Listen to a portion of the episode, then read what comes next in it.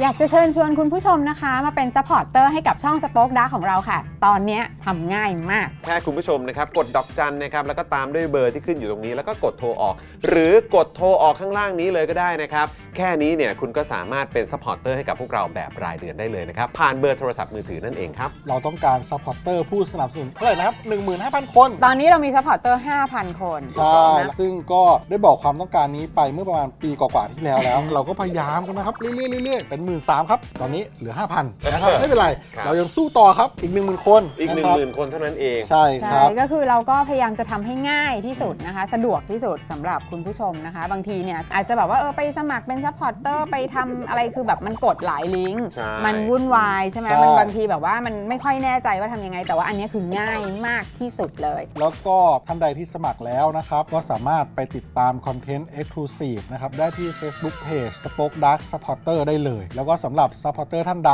ที่เป็นผู้สนับสนุนอยู่แล้วทาง YouTube หรือ Facebook นะครับ ก็สามารถทักแชทเข้าไป บอกว่าเป็น Supporter อยู่แล้วอยากเข้ากลุ่มลับ Exclusive สำหรับผู้สนับสนุนเท่านั้นนะครับ รีบสมัคร แล้วก็รีบทักแชทกันไปได้เลยนะครับ มากันเยอะๆนะคะ อืมสมัครกันเลยครับผม อีก 1 0,000 คนจะถึงเป้าแล้ว มาสนับสนุนพวกเรากัน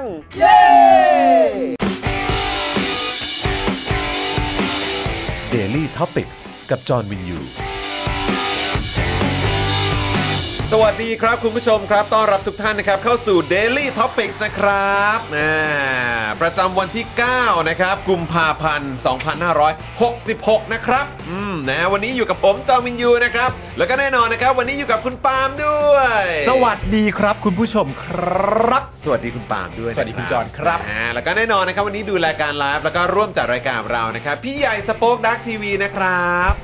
ครับ สวัสดีครับ สวัสดีครับพี่ใหญ่ครับ สวัสดีคุณผู้ชมด้วยนะครับต้อนรับเข้าสู่ Daily สวัสดีครับ Topics นะครับ ครับ วั ผม พฤหัสตอน ครับ บ่ายกว่าๆนะครับคุณ ค ผู้ รับ ช ผม มนะฮะเป็นไงบ้างเสียงโอเคทุกอย่างไหมนะครับ คุณเอสคริสบอกว่าเข้าแล้วจอนเข้าแล้วจอนเออครับผมฮะพอดีเมื่อกี้เราก็แบบว่าเฮ้ยมีภาพอะไรอัปเดตเพิ่มเติมกันด้วยนะครับ ครับผม นะฮะก็โอ้โหคุณผู้ชมแบบติดตามรายการของเราทุกวินาทีจริง ครับ ๆ ผ นะ ม ครับอันนี้คืออะไรฮะ คุณอินบาร์บอกว่าขอขอแทแดแดเหรอฮะ แทแดแดซูเปอร์แชทเนี่ยฮะ อ๋อซูเปอร์ แชท เออครับผม เอ่อขอกดให้ พยายามจะทำท่าแบบเหมือนเอ่อคุณไทนี่นะเ โอ้ยอย่าดีกว่าฮะ เยี่ยมอืมครับผม มันก็จะ แต่ว่ ไม่ไม่เรา มัน นะ ไม่น่ารักเหมือนเขาง ไม่ได้ไม่ได้ เออ ไม่ได้ ครับผมนะครับ สวัสดีคุณอดิศรนะครับ คุณ สวัสดี พลอยครับ รุ้ง คุณเมกุรุ คุณ I love King Kong นะครับ คุณเบียร์อ่ะแล้วก็แน่นอนคุณอินบาร์ด้วยนะครับ ครับ คุณมุกด้วยนะครับ คุณธนัทนะครับ คุณนัฐกิจนะครับนะฮะคุณไททันนะครับ สวัสดีนะครับ สวัสดีครับ อ่านะฮะสวัสดีทุกท่านเลยนะครับ ใครมาแล้วอย่างแรกที่รบกวนเลย ฮะ นะกดไลค์กดแชร์กันด้วย ใช่ครับ นะคุณผู้ชมนะฮะเอ่อคุณมุกครับนะครับบอกว่ามาแล้วมาแล้วสวัสดีครับ สวัสดีครับคุณมุกครั คุ บ ณแทนคาร์ดรีไวเวอร์นะครับ สวัสดีนะครับ สวัสดีฮับฮับผม เออฮับ สผวัส ม ดีฮับ ด้วย ผม ฮับ สวัสดีฮับ ด้ ผ วย มครับ นะครับ คุณอิมบาวว่าไม่ใช่เอ่อที่เสียงพูดเบาๆว่าแท้แร่อ๋ออ อ นั่นเหร อ๋อสาวนั้น สาวนั้นเออรู้สึกว่าเอ๊ะ ครับผมวันนี้คือต้องบอกก่อนเรื่องของซาวเอฟเฟกอ่ะ อ่ามั มันจะเป็นลายเซ็นของแต่ละคนไง ถูกต้อง ใช่ไหมของพี่ใหญ่ก็จะแบบหนึ่ง ทุกพี่ใหญ่จะมี ของ ประจำตัว เออพี่บิวก็จะแบบหนึ่ง ใช่ ไหมครับ ถ้ามีอาจารย์แบงค์มาก็จะอีกแบบ เป็นอีกแบบหนึ่ง ถูกต้องครับ ฮะ ผมนะฮะคุณแฟรงกี้สวัสดีนะครับ คุณเอสคริสบอกว่าต้องไปเข้าเรียนที่ฮอกวอตส์อ่านะครับ ต้องไปเรียนที่ฮอกวอตส์แล้วครับ ครับผ โอ้ ม โหไปเรียนกับคุณแฮร์รี่เหรอครับเนี่ย อ่าครับ อ่า ผมนะฮะสวัสดีคุณละดาด้วยนะครับ ครับ ณสิงห์ทองด้วยนะครับ คุณเนด้วยนะครับ คุณแฟรงกี้นะครับ สวัสดีนะครับ สวัสดีนะครับ คุณเทิดพงศ์ เออ นะ นะครับ ครับ ผมสวัสดีครับผู้จะผู้ผู้เจริญ ผู้เจริญทั้งสองท่าน โอ้โห ขอบคุณครับ คุณเบบี้เบย์นะครับ แชร์ให้ Bay เพื่อนตั้งแต่เห็นชื่อตอนแล้วค่ะ โอ้โห ชื่อตอน สุดยอดเลย ของเราชื่อว่า โดดเด่นเรื่องปากกากเรื่องเอ้ยโดดเด่นเรื่องปากกากเรื่องงาน อ่า ตำรวจไทยเก็บแต้มอะไรกันอยู่ เก็บแต้ม ครับนะฮะ เก็บ น้ำ แต้ นิ่ง ม น้ำนิ่งนะครับ ครับ แซบเสมอนะครับผม แต้มทุเลศนะครับ ผม นะฮะ ห คุณ น้าแจ๊ะชิบหาย เดี๋ยวเดี๋ยวเดี๋ยวเราคงได้ติดตามกันนะค ครั รับ บ สวัสดีคุณผู้การ Journey ด้วยนะครับ สวัสดีช่วงบ่ายๆค่ะ มาได้เวลากาแฟพอดีเลย ใช่แล้ว เออวันนี้ผมมีความสุขมากเพราะวันนี้ผมกลับมาดื่มกาแฟแบบ เต็มที่แล้ว ใช่ เออ วันะนี้รับ คุณจรเขา ครับ เอ่อหลังจากที่คุณจรเขาได้ไปพบปะพูดคุยกับอาจารย์ลอยมาเนี่ย ครับ ชีวิตคุณจรจะไม่เหมือนเดิมแล้วนะครับ ทำไมฮะ คุณจรจะแบบว่าตื่นเช้ามาแล้วก็ productive ทั้งวัน ไม่แล้วก็เมื่อวานที่คุยกับคุณอิดด้วยไง ใช่ คุณอิสระฮาตะใช่ไหมครับ อ่า ก็คือคุณอิดเนี่ยเขาก็เอ่อเดินทางเยอะมาก ถูก แล้วเขาบอกว่าปีนี้เขาก็จะเดินทางถี่ขึ้น ใช่ ถี่ขึ้นกว่าเดิม เออ แล้วก็จะมีคือเหมือนแบบอารมณ์ว่า คือทีแรกผมก็ถามว่าเออแล้วมันไม่เหนื่อยเหรอ ใช่ คือจะไม่มีเวลาแบบเบรกในการแบบพักการเดินทางบ้างเหรอ อ่า เขาบอกว่าการที่เขาเดินทาง อืม มากขึ้นเนี่ย อ่ามั มันทำให้เขารู้สึกแบบแอคทีฟมาก มันก ขึ้น ระปี้กระเป๋า กระปี้กระเป๋ามาก ใช่ ขึ้น แล้วเราก็แบบเออ จริง ๆ มันก็อาจจะคล้าย ๆ กับเราที่คิดมาสักพักหนึ่งแล้วอะ่ะ อืม เรื่องของการแบบใช้เวลาใน 1 วันของเราอะ่ะให้มัน ใช่ productive ที่สุด ถูก เออนะครับ เป็นเรื่องเป็นเรื่องที่ดี เพราะว่าเอ่อ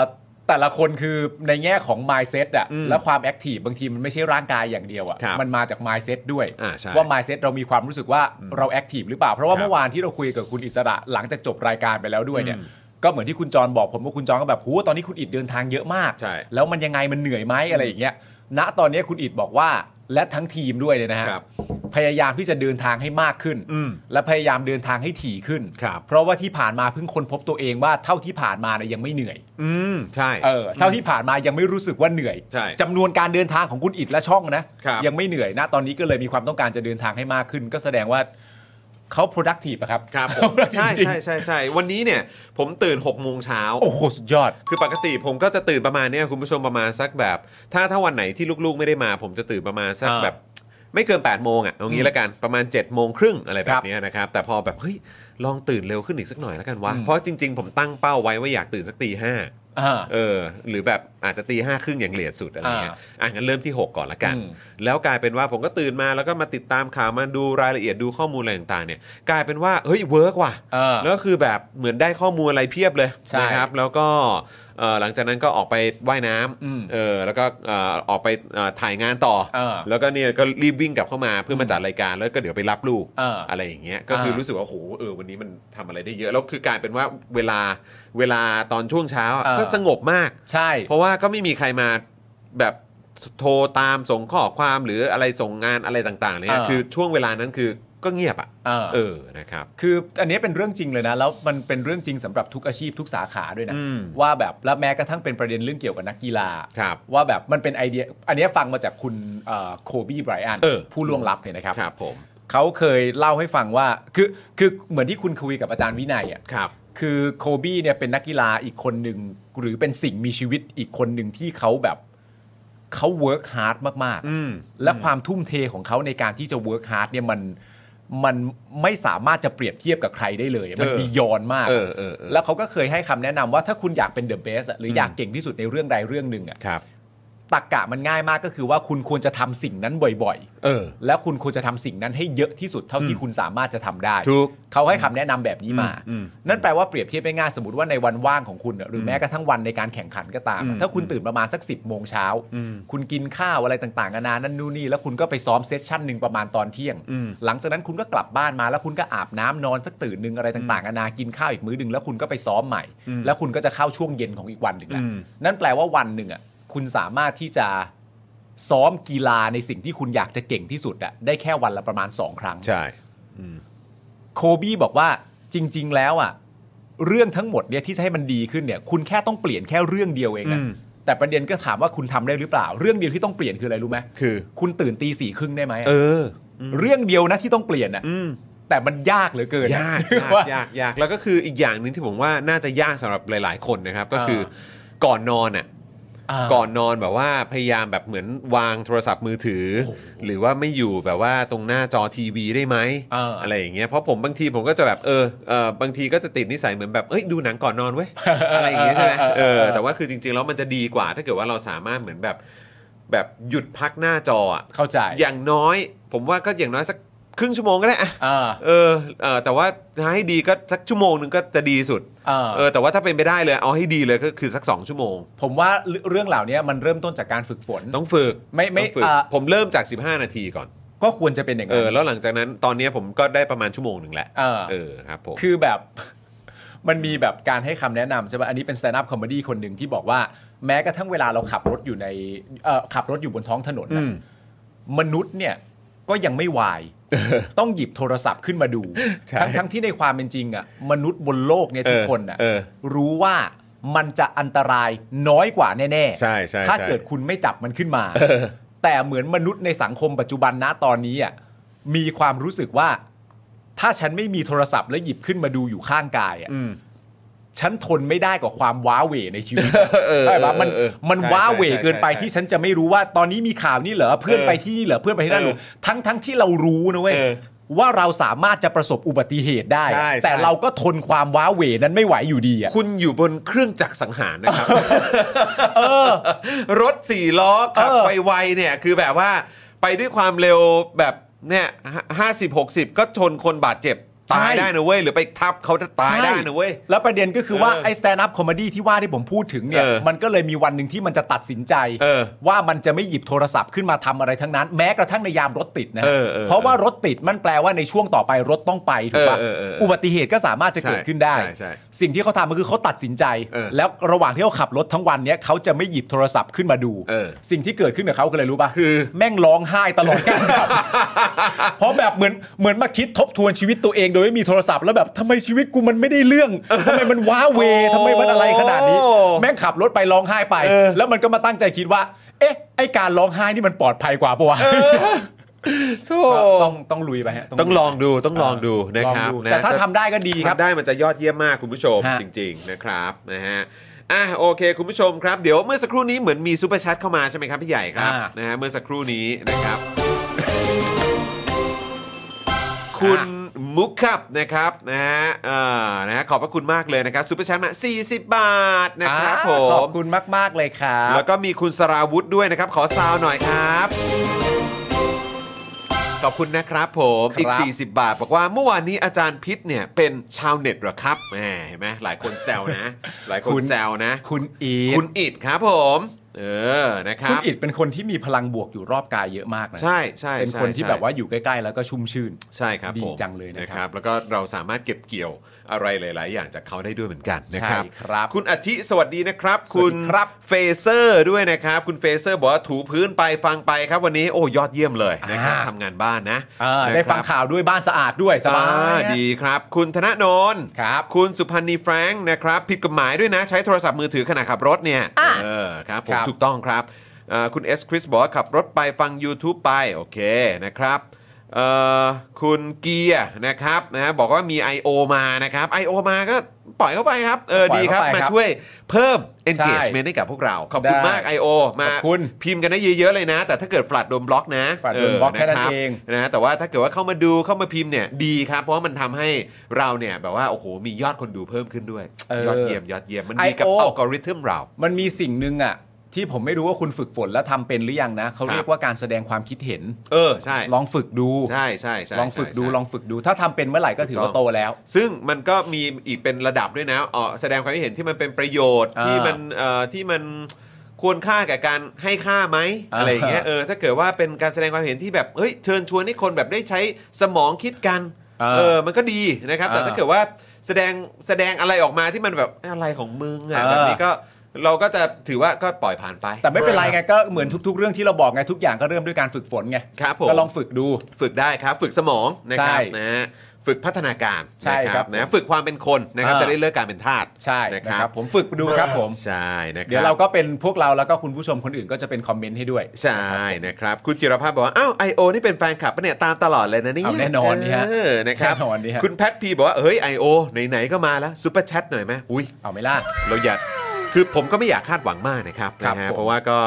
ลำพังแค่เอ่อรายได้จากกรมกองนี่ก็ ครับ นะครับเอ่อมันค่อนข้างฝืดเคืองอยู่แล้วนะครับ ใช่ฮะ คุณเบียร์นะครับ บอกว่าปกติตอนขับรถผมจะไม่เปิดโทรศัพท์เด็ดขาด แต่บางทีผมก็ทนอาการติดมือถือไม่ได้ครับ ผมก็เลยแก้ปัญหาโดยการแวะหาที่จอดข้างทางแป๊บหนึ่งเพื่อเล่นมือถือครับ อุ้ยก็แจ๋วนะ โอ้โห นี่แปลว่าต้องติดมือถือมากนะเนี่ยเออ เออต้องลองดูอ่ะคือจริง ๆ แบบ มันมีอะไรบางอย่างที่เราไม่เคยค้นพบตัวเองนะ เออเออเออ ว่าแบบว่าชีวิตของเราวิต o าหรือการไม่มีมือถือเนี่ย ฮะ คุณจะกลายเป็นอะไรอ่ะ เออ คุณควรจะลองค้นพบตัวเองสักครั้งหนึ่งนะว่า ใช่ ว่ามันหวาเหวไหม ถูกต้องครับถูกต้องครับ แต่ผมมาช่วยได้เยอะตั้งแต่มีลูก เออใช่ เอออันเนี้ยมัน จริง ช่วยได้ ครับ ประมาจณริงครับ 50% ถูก ใช้ ต้องคคำนี้ รับ เลย ถูกต้องครับ คุณเคนครับแหมก็เป็นซูเปอร์แชทมาบอกว่าเหมือนที่พี่ปาล์มฝึกเป็นพิธีกรช่องข่าวตัวบน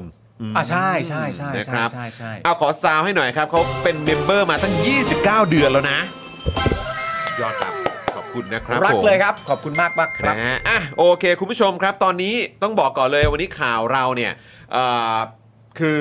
แน่นนะ แน่น นะครับ ก็เลยอยากจะเดี๋ยวเข้าข่าวกันดีกว่านะครับ ครับ เดี๋ยวขอบคุณผู้สนับสนุนใจดีของเรากันก่อนดีกว่านะครับ ครับผ นะ ม ฮะ โอเค เริ่มกันเลยเริ่มที่ผมไหม เชิญครับ นะครับผมเริ่มกันนะครับสำหรับผู้สนับสนุนใจดีของเรานะครับ ที่อยู่กับเราใกล้ชิดกันทุกวันเลยนะครับบะหมี่อริราชศัตรูนั่นเองนะครับ ครั กั บบ ผม ตั้งฮกกีนั่นเองนะครับ ตั้งฮกกีบะหมี่กวางตุ้งครับอาหารที่นี่อุดมไปด้วยดราม่าแสนอร่อยนะครับของชาวเน็ตทุกวันเลยนะค ครั รับบ ก็เข้าไปติดตามกันได้นะครับที่ Facebook นี่เลยตั้งฮกกีนั่นเองนะครับปิดบ่ายสองนะ ใช่ นะครับเดี๋ยว 1 มีนาเป็นต้นไปปิดสองทุ่ม ครับ นะครับเพราะฉะนั้นตอนนี้ใครยังว่างอยู่นะครับใครอยากทานเนี่ยรีบสั่งได้ ครับ นะครับแต่ถ้าเกิดว่าอยู่ใกล้ๆเนี่ยก็รีบไปทานที่ร้านละกัน ครับ นะ ผม ผม ต่อกันที่ XP Pen นะครับ XP Pen เมาส์ปากการะดับโปรนะครับ เขียนลื่นคมชัดทุกเส้น เก็บครบทุกรายละเอียดนะครับ ในราคาเริ่มต้นไม่ถึงพัน ดูข้อมูลเพิ่มเติมได้นะครับ ที่เพจ XP Pen Thailand ครับ ครับผมนะครับขอบพระคุณนะครับ XP ครั Pen บ Thailand ด้วยนะครับนะฮะอ้าวต่อกันครับที่โอ้โหตอนนี้นี่คือต้องบอกเลยว่าเขามาแรงมากนะครับ จินตรักษณ์คลินิกนั่นเองครั ครับ จมูกพังเบี้ยวทะลุระเบิดมาจากไหนนะครับ มาให้คุณหมอเชษฐ์ครับนี่เลยนะครับ แก้ให้ได้หมดทุกรูปแบบเลยนะครับเขาคือคนที่โรงพยาบาลทั่วไทยครับ โยนงานยากมาให้แก้เสมอเลย ครับ รู้กันเฉพาะคนในวงการนะครับ เทพจริง เรื่องงานซ่อมจมูกพังนะครับ ต้องหมอเชษจินตรักษณ์คลินิกนั่นเองนะครับ ครับ สอบถามได้เลยนะครับที่ Facebook จินตรักษณ์คลินิกนั่นเองครับ ครับ นะฮะอันนี้ก็ ผม ถือว่าเป็นคลินิกอินเตอร์ไปแล้วนะครับ ใช่ นะฮะเพราะว่าชาวต่างชาตินะครับ นอกจากจะแบบมีเอ่อเป็นชาวไทยนะค ครั รับบ ไปหาคุณหมอเชษเพียบๆแล้วเนี่ยนะครับ ฮะ ชาวต่างชาตินี่ก็แห่บินกันมาให้หมอเชษช่วยแก้จมูกให้เพียบเลยนะครับ ใช่แล้วนะครับผม ครับผม เราต่อกันที่ flowers and scarfs นะครับผ ค ม รับ ร้านดอกไม้ใจกลางทองหล่อครับ ครับ กับเทคนิคการจัดสุดพิเศษแบบเฉพาะตัวครับทำให้ช่อดอกไม้นะครับเนี่ยสวยสง่าลักชัวรี่ประดุดงานศิลปะเลยทีเดียวนะครับ ครับ ใครนะครับที่กำลังมองหาของขวัญให้กับคนที่รักนะฮะติดต่อไปได้เลยครับที่ flowers and scarfs ครับ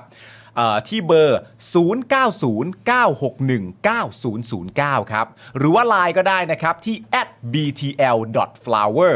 หรือจะเข้าไปกดดูแบบที่ถูกใจก่อนก็ได้เช่นเดียวกันนะครับ ที่ Facebook ที่ขึ้นอยู่ทางด้านข้างนี้แล้วนะครับ flowers and scarfs นั่นเองครับ พิเศษสุดๆเลยนะครับ อันนี้สำหรับเฉพาะแฟน Daily Topics นะ เมื่อสั่งช่อดอกไม้นะครับ ภายในวันที่ 10 กุมภาพันธ์ รับส่วนลดไปเลยทันที 20% รีบ ๆ เลยนะนะครับ อ่ะ เพราะว่าใกล้เข้ามาทุกทีแล้ว วันนี้ก็วันที่ 9 แล้วนะครับ ใช่ คืใกล้คือยิ่งใกล้ช่วงวันวาเลนไทน์อ่ะ ครับ ดอกไม้มันจะราคาแพงมาก ใช่ จริงครับคุณผู้ชม ราคา คื มันดีด คือซีเรียสนะครับแล้วอีกอย่างเนี่ยก็คือว่าแต่ละร้านเนี่ยนะครับร้านดอกไม้แต่ละร้านเนี่ยเขาก็จะมีออเดอร์เยอะไง ใช่ ใช่ไหมครับเพราะฉะนั้นถ้าเกิดคุณไม่อยากจะแบบโอ้โหแบบไปลุ้นว่าร้านเนี่ยจะรับออเดอร์คุณได้หรือเปล่านะค ครั รับบ ก็รีบไปสั่งดอกไม้กัน แต่เราอยากจะแนะนำ flowers and scarf ใช่ นะครับเพราะว่าถ้าเกิดคุณสั่งตอนนี้เนี่ยนะครับแล้วก็แจ้งว่ามาจาก daily topics เนี่ย ครับ ณจะได้ส่วนลดไปถึง 20%เลยนะครับ ถูกต้องครับ มนะครับ สั่งเลยสั่งกันสั่ง ไปจองไว้ก่อน กัวัเลย ไปจองเอาไว้ก่อนนะครับ อ่า แล้วก็ไม่ต้องห่วงเดี๋ยวช่วงวันวาเลนไทน์เขาก็จะไปจัดส่งให้ ครับ นะ ผม ครับนะฮะอ้าวแล้วก็ต่อกันด้วยเฟรนชิกน้ำพริกหนังไก่เกรดพรีเมียม รสชาติจัดจ้านถึงเครื่องถึงใจ สั่งทางไลน์แอดเฟรนชิกนะครับ ส่งฟรีทุกบ้านนะครับผม ครับผม นะครับ ต่อกันที่ Oasis Coffee คุณผู้ชมครับ ครับ ร้านกาแฟ 24 ชั่วโมงสไตล์ยุโรปครับ ครับ พร้อมตกแต่งร้านแบบจัดเต็มครับ มุมถ่ายรูปนี่บอกเลยว่าเพียบนะฮะ ห้ามพลาดนะครับ ไปจิบกาแฟหอมๆ พร้อมเสพบรรยากาศสุดชิลครับ ได้ที่สาขาห้วยขวาง และรางน้ำตลอด 24 ชั่วโมงนะครับ ครับ ดูรายละเอียดเพิ่มเติมได้นะครับ ที่ Facebook Oasis Coffee TH ครับ คุณผู้ชมก็ดูหน้าแบรนด์ a m b a s s a d o r สิครับ เขาแฮปปี้ฮะ เขาแฮปปี้แล้วดูดูทรงเขาสิ ครับ เขาดูแบบผ่อนคลาย เออ เขาดูชิล ใช่ เขาดูมีความสุขนะครับกับอะไรนะเอ่อฟรัปเป้ของเขา คุกกี้แอนด์ครีมเฟรเป้ ถูก ครับ ต้องครับผมคุก อุ๊ย กี้แอนด์ครีมคุกกี้แอนด์ครีมฟรัปเป้ของเขา ถูกต้อง มครับ คุณ พลอยรุ้งก็เพิ่งไปมาอีกแล้ว โอ้โหจริงเหรอเนี่ย ใช่ไหม คุณพลอยลุงนี่เขาเรียกว่าเป็นแฟนพันธ์แท้ คุณพลอยลุ ผู้ ง สนับสนุนใจดีของเราจ คุ ริ ณ งๆนะพลอยรุ้ เนี่ย งน่ารักเสมอและทุกครั้งที่คุณ โอ้โห พลอยรุ้งไปคุณพลอยรุ้งก็จะแท็กมาหาเราเสมอ เออ ก็จะได้แชร์น่า ใช รัก่ มาก นะครับ ขอ คุณผู้ชมก็เหมื าๆ อนกันนะ ท่านไหนก็ตามนะครับใช้บริการหรือว่าอุดหนุนนะครับผู้สนับสนุนเจ้าไหนก็ตามของเราเนี่ยนะครับ ครับ อย่าลืมแท็กมาด้วยนะ ใช่ นะครับส่งมาบอกได้เลยนะครับแล้วเดี๋ยวเราจะได้ช่วยกันแชร์ไง ถูก นะครับ ต้อง แล้วก็อย่าลืมว่าไปที่ร้านไหนอุดหนุนเจ้าไหนนะครับแสดงตัวกันด้วยว่ามาจาก Daily Topics นะครับหรือว่านี่เลยเป็นแฟนของ Spoke Dark TV นะครับ ครับผ นะฮะ ม อ่าสวัสดีคุณนันพัฒน์ด้วยนะครับ ทักทายนะครับอ่าสวัสดีนะครับ ฮะ นะฮะ สวัสดีครับ อ่านะครับอ่ะแล้วก็ฝากคุณผู้ชมด้วยนะครับ ใครที่สนใจอยากจะซื้อโฆษณากับเรานะครับ ติดต่อมาได้เลยที่เบอร์ 0858275918 นะครับผ ค ม รับ นะฮะซื้อกันแบบรายวันได้ รายสัปดาห์ก็ได้ จะเป็นรายเดือนก็ได้ ไม่ต้องห่วงมีส่วนลดให้ด้วยนะครับ ครับผม แล้วก็นอกจากนี้นะครับฝากคุณผู้ชมใครก็ตามที่ทำเขาเรียกว่าเป็นธุรกิจออนไลน์ ครั ทำ บ คอนเทนต์ออนไลน์นะครับเป็นเจ้าของธุรกิจ SME นะครับแล้วก็โอ้โหตอนนี้จะยิงแอดแล้วรีชมันตกโอ้ยปัญหามันเยอะมากเลย ค่ายิงแอดก็แพงเหลือเกินนะค ครั รับบ ไม่ต้องห่วงครับพ่อหมอนะครับก็มาพร้อมกับนี่เลยคอร์สที่จะมาช่วยนะครับทำให้การเข้าถึงกลุ่มลูกค้าของคุณเนี่ยนะครับโอ้โหมีประสิทธิภาพมากยิ่งขึ้นด้วยนะครับ ครับผม นี่เลยกับคอร์สครับวิธีลดค่าโฆษณาและขยายฐานลูกค้าด้วยการเพิ่ม Organic Reach ครับจากการนับคะแนนและการบริหารโพสต์นะครับคอร์สนี้นะครับเรียนผ่านคลิปยาว 30 นาที และ PDF 11 หน้า เรียนรัดเรียนไวเข้าใจพื้นฐานไปใช้กับโซเชียลมีเดียได้ทุกแพลตฟอร์มเลยนะครับ ครับ ค่าคอร์สนะครับ 2,999 บาทนะครับ ทักแชทแล้วก็ส่งข้อความไปหาพ่อหมอได้เลยนะครับ ด้วยการเซิร์ชไปที่เพจนี้คอร์สแก้ปัญหา ครับ นะครับ แล้วก็ DM ไปหาพ่อหมอได้ หรือโทรไปเบอร์ข้างล่างนี้ก็ได้ ครับ 0858275918 เดี๋ยวพ่อหมอรับสายเองนะครับ ครับผม นะครับ เพราะที่ผมย้ำไปนะครับเพ่อหมอก็จะใส่แว่นนี้นะครับ ถูกต้องครับ ตอนรับ ผม โทรศัพท์ แล้วก็จะ นะครับผม เนี่ยแหละครับยิ้มอย่างเงี้ยแหละครับ แล้วก็ ครั จะ บ บอกอืมสวัสดีครับ สวัสดีครับ อืมครับผมสนใจ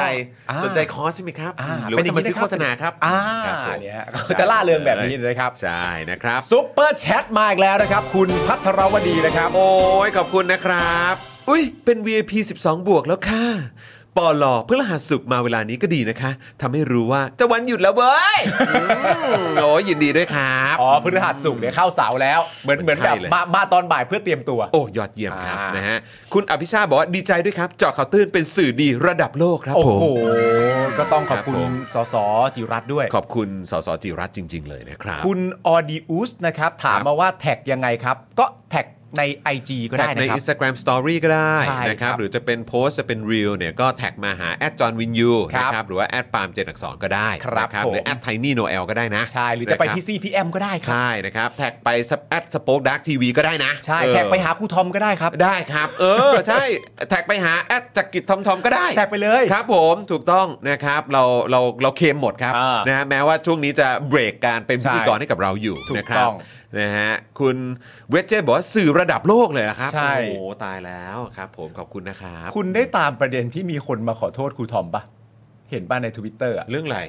ไม่ ไม่ได้เห็นไม่เห็นเล ไม่ทยใช่ ราบไหมไม่ทราบ มัน ขอ เป็น โทษเรื่องอะไรฮะ ขอโทษเรื่องที่เหมือนเอ่อณช่วงหนึ่งครูทอมไม่ช่วงหนึ่งอะช่วงเมื่อนานมาแล้วที่เป็นที่โควิดเริ่มแรกๆอะ อืม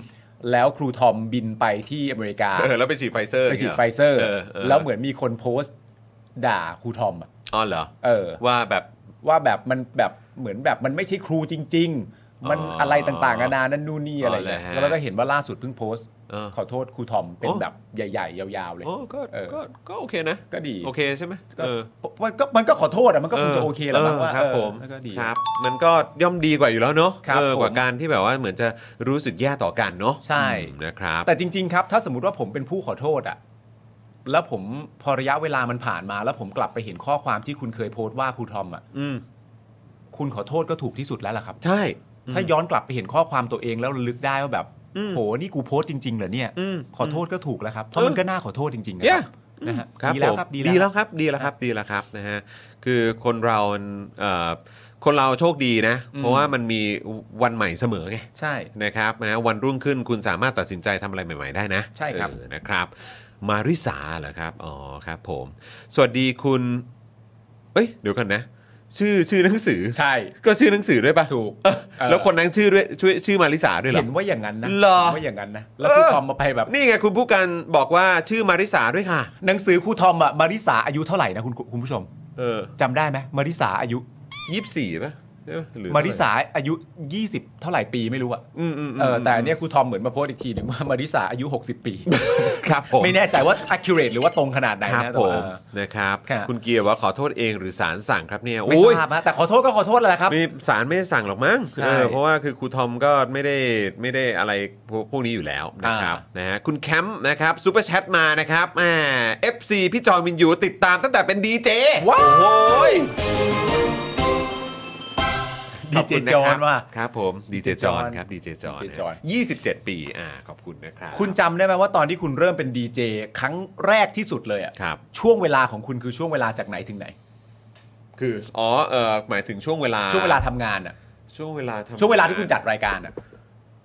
ผมโชคดีมากนะ ผมได้พรามไทม์นะ ตั้งแต่แรกเลยเหรอ ตั้งแต่แรกด้วย อ๋อ แต่ผมไม่ได้จัดคนเดียว ผม เออ จัดกับพี่เป้วิศวะ อ๋อโอเค ใช่ า ฮะคือสมัยนั้นมันจะมีการเริ่มสตาร์ทการมีแบบจัดแบบคู่กัน อ่า เออนะครับคือ เออ เมื่อก่อนเขาจะแบบเดี่ยวๆใช่ไหม อ่า DJ หรือไม่ คนเดียว ก็เป็นรายการแบบ 3 คนไปเลยอย่าง 3 แยก อ่าโอเค ะไรย่างงี้ยเออแต่ตอนที่มี 3 แยกเนี่ยเออพวกมันยังไม่ใช่รุ่นผมไง อ่า เออรุ่นผมมาหลังจากนั้น อ่าน นะครับแล้วก็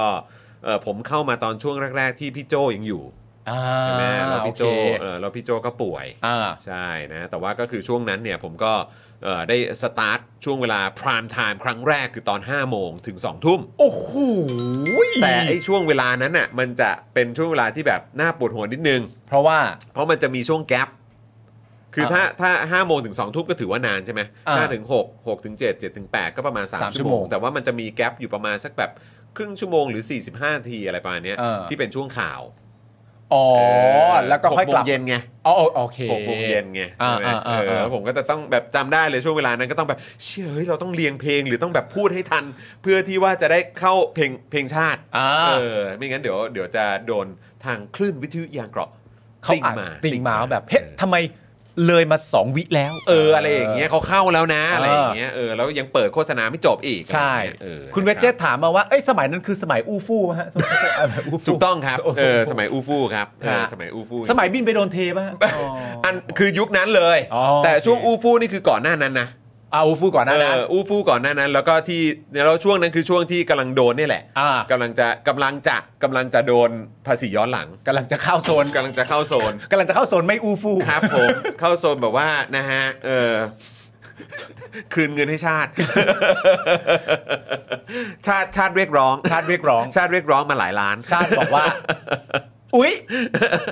หรือเปล่า ยั ยังไงเรายังไงเรายังไงเราเ ต้องพร้อมจะดูแลชาติหรือยังเอออ ค ส รับ มัยบินไปโดนเทอ่ะ นะฮะสมัย เฮ้ย บินไปโดน คุณอยาก เท ได้ฉายาใหม่ดิแม่จอห์นพรามไทม์ จอห์นพรามไทม์นะเออก็ฟังดูดีนะฮะ ก็ สมัยเออ ก็ฟังดูดีงั้นผมไม่ เอาฮะ มันดูดีผมไม่เอาผมไม่ อ๋อ เอา ดูดีเกินไป ม่เอา ใช่ไหม ผมชอบแย่ โอ้โหครับผม อ้าว คุณจิรพัฒน์ซุปเปอร์แชทมา 500 บาท ขอบคุณครับ เมื่อก่อนติดเจาะข่าวตื้น ตอนนี้ติด Daily Topic เพิ่มแล้วค่ะ สนับสนุนสื่อดีสื่อตรงค่ะ ๆขอบพระคุณครับ ขอบคุณครับผมนะครับนะฮะอ่ะโอเค คุณผู้ชมครับ เดี๋ยวเราจะมาเข้าข่าวของเรากันเลยดีกว่า ได้เลย เริ่มต้นกันกับข่าวแรกก่อนเลยแล้วกันนะ คุณปาล์มครับ เป็นประเด็น a อ n e s t y นะ แอมเนสตี้ก่อน a ละ m กั n น e s t y ก่อนนะ แอมเนสตี้ครับคุณผู้ชม เพราะว่าเรามี อ๋อโอเค a m n e s t y แล้วก็ วันนี้เราจะมีประเด็นแอมเนสตี้ อ่ามี มีประเด็นเรื่องของ มาเก้า มาเก๊า888 แปดแปดแปด ครับผมกับคุณดิวเนาะแล้วก็ ครับผม พี่น้องสีบอ ใช่ นะครับ แล้วก็ มีประเด็นเรื่องแผ่นดินไหวนะ แผ่ คนรับ ดินไหว ตุรกีซี ที่ เรีย ตุรกีกับซีเรียด้วย ครับ ซึ่งตอน ผม นี้เนี่ยยอดผู้เสียชีวิตนี่ก็เป็นหลักหมื่นแล้วนะครับ ครับผม โอ้ยคุณผู้ชม แล้วก็ สะเทือนใจมาก ครับ แล้วก็แน่นอนนะครับ เราก็จะจบท้ายที่ประเด็นการอัปเดตนักกิจกรรมที่ถูกดำเนินคดีนะครับ ครับผม อ่ะ เราเริ่มกันที่ a m n e s t y ก่อนดีกว่านะครับคุณผู้ชมครับ แอมเนสตี้รอบนี้ก็ไม่เงียบเหงา ไม่เงียบครับ ไม่เงียบและชัดเจนด้วยฮะ ชัดเจนด้วย นะครับเอมเนสตี้นะครับ คุณผู้ชมครับ เปิดงานวิจัยเด็กถูกละเมิดสิทธิ์ชุมนุมช่วงปี 63ถึง65 นะครับ ชี้ว่าไทยเนี่ยไม่คุ้มครองเด็กครับ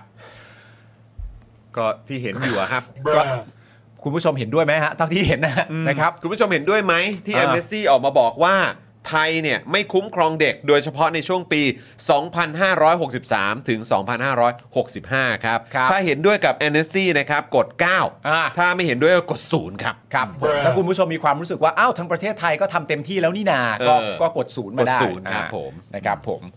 เมื่อวานนี้นะครับ ทาง Amnesty International เอ่อประเทศไทยนะครับได้เปิดเปิดตัวรายงานวิจัยนะครับ ชื่อว่าเรากำลังเรียกคืนอนาคตของเราครับ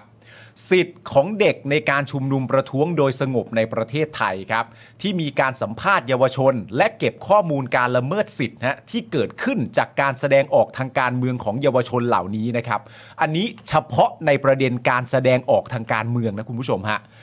ซึ่งเหล่านี้เนี่ยนะครับเกิดขึ้นในปี 63 ถึง 65 ครับ โดยระบุว่าประเทศไทยตกอยู่ในสภาวะกลืนไม่เข้าคายไม่ออก เนื่องจากว่ารัฐบาลไทยได้แสดงเจตจำนง และให้คำมั่นในเวทีระหว่างประเทศ เรื่องการคุ้มครองเด็กครับ ไปให้คำมั่นกับเขาในเวทีระดับโลกในระดับสากลนะฮะ ไปสัญญาไว้อะ ไปสัญญาไว้ ครับ นะฮะ ผม เรื่องประเด็นการคุ้มครองเด็ก อืม แต่กลับปราบปรามการมีส่วนร่วมของเด็กในการชุมนุมประท้วงอ้าวไม่ได้เข้ากันเลยนะฮะ แต่ถามว่าเราแปลกใจไหม ใช่ นะครับกับยุคสมัยของรัฐบาลเผด็จการ ฮะ นะครับที่อ่าต่อเนื่องมาจากการทำรัฐประหารนะครับ โดยประยุทธ์จันทร์โอชา ที่ทุกวันนี้ก็ยังลอยหน้าลอยตายอยู่เช่นเดิมครับ ใช่ครับผมคุณเกียร์บอกว่าเฮ้ยแต่ลัมโบบอกจะไล่เอมเนสตี้ตั้งแต่ปีที่แล้วแล้วนะ เออครับผม แต่ตอนนี้แลมโบ้ก็กลับไปอยู่กับตู่แล้วไง ใช่ นะครับ สวัสดีคุณเจริญจันเจ้าด้วยนะครับ สวัสดีคุณจันเดชจันเจ้านะครับหูกดก้าวเข้ามาเพียบเลย ก้าวเพียบเลยครับ มากันเต็มเลยครับนะฮะ อ่า โอ้โห คุณผู้ชมแปลว่าเห็นด้วยกับแอมเนสตี้เนอะ ใช่ กั ครับ ที่บอก ผม ว่ารัฐบาลไทยไม่คุ้มครองเด็ก ใช่นะครับ ครับ ผ ผม มคุณลาบสมสิทธิ์นะครับบอกว่าคุ้มครองเด็กครับ แต่ต้องเป็นเด็กแบบอ๋อมีประเภทแบบแบบอ่าแล้วเป็นแล้วแต่คนอะไรอย่างเงี้ยนะฮะ ครับผมอ๋อคือคือหมายว่าเลือกปฏิบัติเหรอครับครับผมเออ เอ๊ะไม่ใช่เวลาต้องแปลไทยเป็นไทยไหมเนาะ คุณจิตจะหลุดครับผม ครับผม ซุปเปอร์แชทเข้ามา 40 บาท ขอบคุณนะครับ ขอบคุณครับ บอก ผม ว่าคำมั่น มั่นหน้านักนะ มันหน้านักนะ หน้านักนะครับผม ในรายงานนะครับระบุว่าจนถึงปัจจุบันนะครับมีเด็กไทยอายุต่ำกว่า 18 ปีครับ เกือบ 300 คน ถูกดำเนินคดีทางอาญาครับ บางคนเนี่ยนะฮะเสี่ยงถูกจำคุกหลายปี เนื่องจากถูกกล่าวหาด้วยข้อหายุยงปลุกปั่น หรือหมิ่นประมาทกษัตริย์ครับ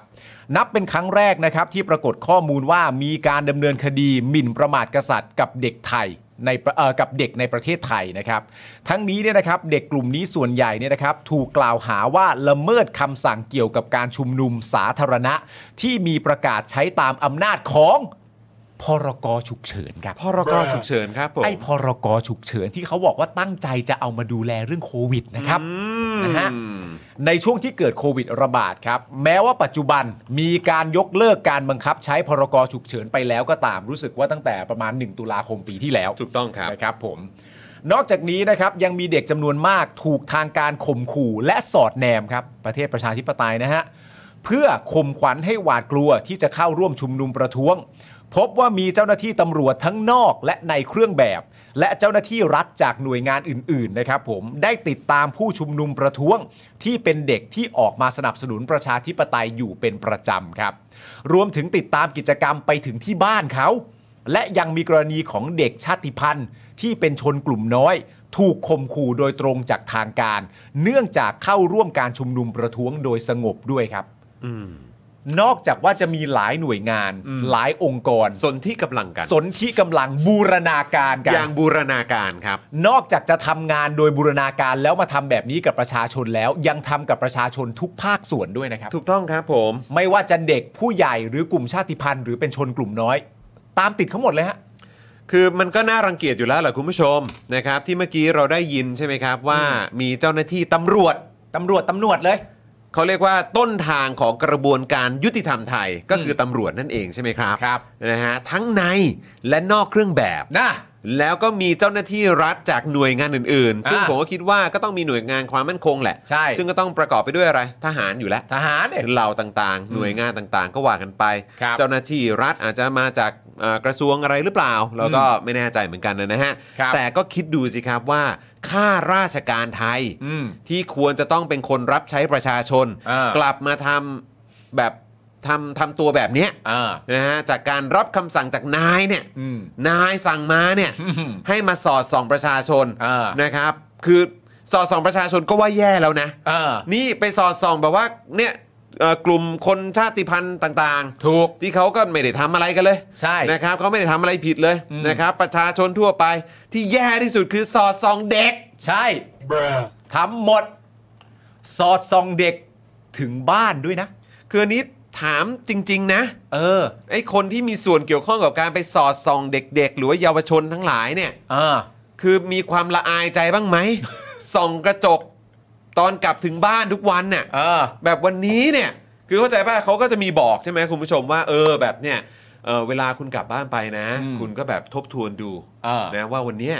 อืม คุณได้ทำอะไรบ้าง อ่า คุณจะได้มีความสุขมีความภูมิใจกับตัวคุณเอง เป็นการ wrap up วันนั้นของตัวเอง ใช่ อันนี้ า คือเป็นเรื่องที่คนทั่วๆไปทุก ๆ คนควรจะทำ ใช่ ใช่ไหมครับ แต่ผมอยากจะถามเจ้าหน้าที่รัฐนะครับ ในทุกหน่วยงานเหล่านี้ที่ไปสอดส่องประชาชน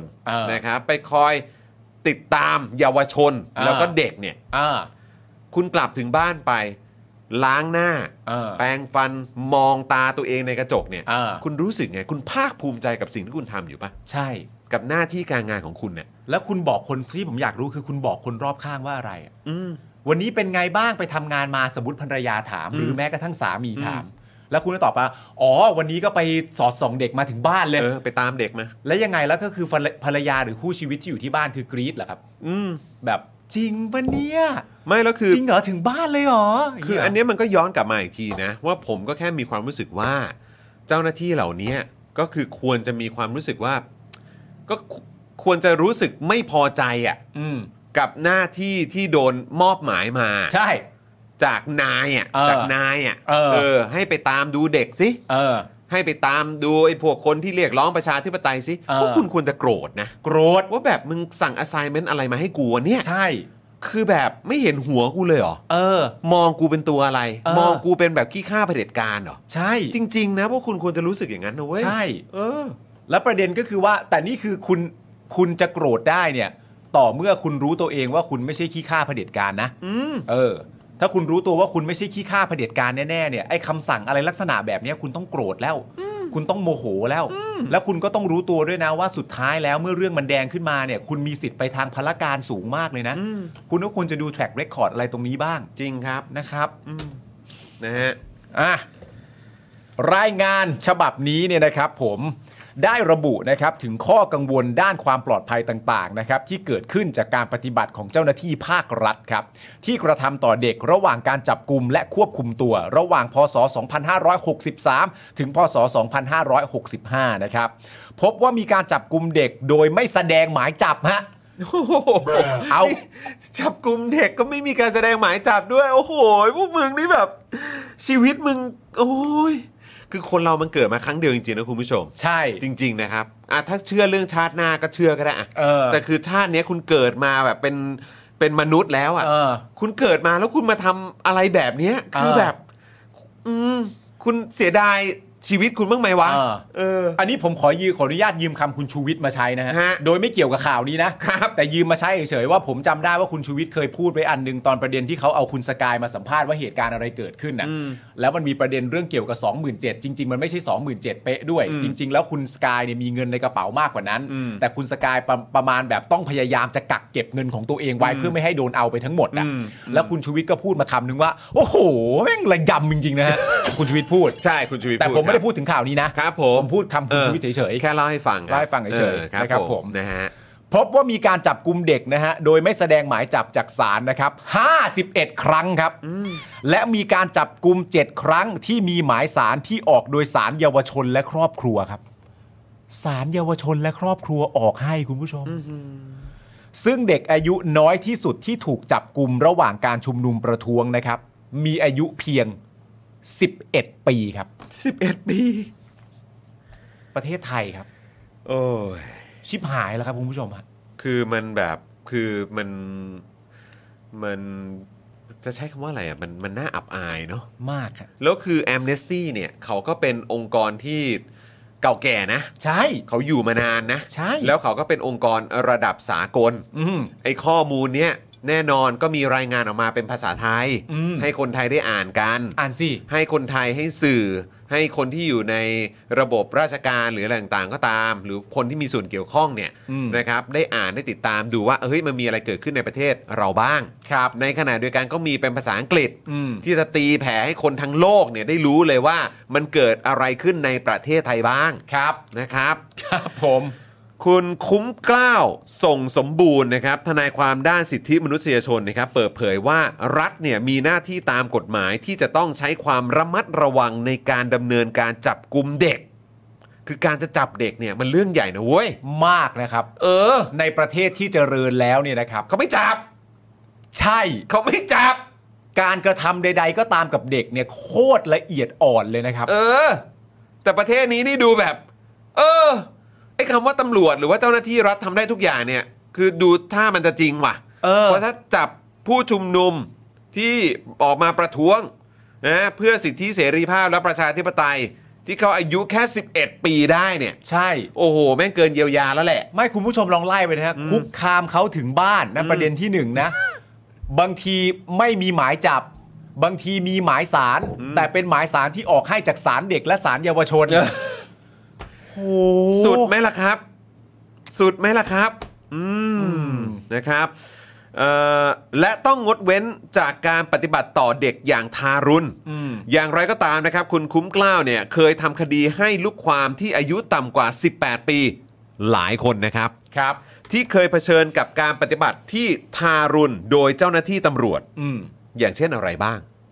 การกระทำที่ทารุณของเจ้าหน้าที่ตำรวจที่ทำกับเยาวชน อายุต่ำกว่า 18 ปี ที่ ครับ เป็นลูกความของคุณคุ้มเกล้าวนะครับ แน่นอนครับ มีการใช้กระสุนยางครับ อ่า ยิงกระสุนยางใส่เด็กอายุต่ำกว่า 18 ปี ครับ ยิงกระสุนยางใส่เด็กอายุต่ำกว่า 18 ปีนะครับ อืม การทุบตีครับ อืม การทุบตี เจ้าหน้าที่รัฐทุบตี เด็กและเยาวชนอายุต่ำกว่า 18 ปีครับครับ และใช้เครื่องมือพันธนาการระหว่างการจับกลุ่ม ครับ ก็คงใช้แบบพวกเคเบิลไทย อ่า หรืออาจถ้าอย่างหนักเลย อืม ผมคิดว่าก็อาจจะไปถึงขั้นกุญแจมือก็ได้นะ ใช่ นะครับ แต่อันนี้ไม่ได้ระบุนะครับว่า ครับ เป็นอะไรแต่อย่างน้อยๆ ผมคิดว่าน่าจะเป็นเหมือนอารมณ์พวกเคเบิลไทยแหละ อ่า ซึ่งใช้กับเด็กได้ไงวะ ครับ ครับผม โดยเฉพาะเด็กที่เข้าร่วมชุมนุมประท้วงที่แยกดินแดงนะครับ อืม ทั้งที่ไทยเนี่ยมีพรบสารเยาวชน ห้ามมิให้ใช้เครื่องพันธนาการ อันนี้ก็เลยอยากจะรู้เหมือนกันว่าเจ้าหน้าที่ตำรวจเนี่ยรู้กฎหมาย หรือว่ารู้รายละเอียดเหล่านี้หรือเปล่า คือ ก่อนจะออกไปปฏิบัติหน้าที่อ่ะ ใช่ เพราะมันสำคัญมากนะครับ เพราะว่าเวลาคุณขอหมายเนี่ย อืม คุณก็ขอหมายไปที่ศาลเด็กและศาลเยาวชน อืม แล้วทีนี้เวลาคุณไปขอหมายเนี่ยเขาก็มีพรบสารอยู่ ที่เป็นพรบสารเยาวชน เช่นเดียวกัน อืม ที่บอกว่าห้ามมิให้ใช้เครื่องพันธนาการ อืม ก็คือว่าประเด็นที่คุณเล็งคุณเล็งไปที่ประเด็นการ กูจะจับเด็กอย่างเดียวใช่ปะ กูจะจับเด็กให้ได้อย่างเดียวใช่ไหม คือมึงมี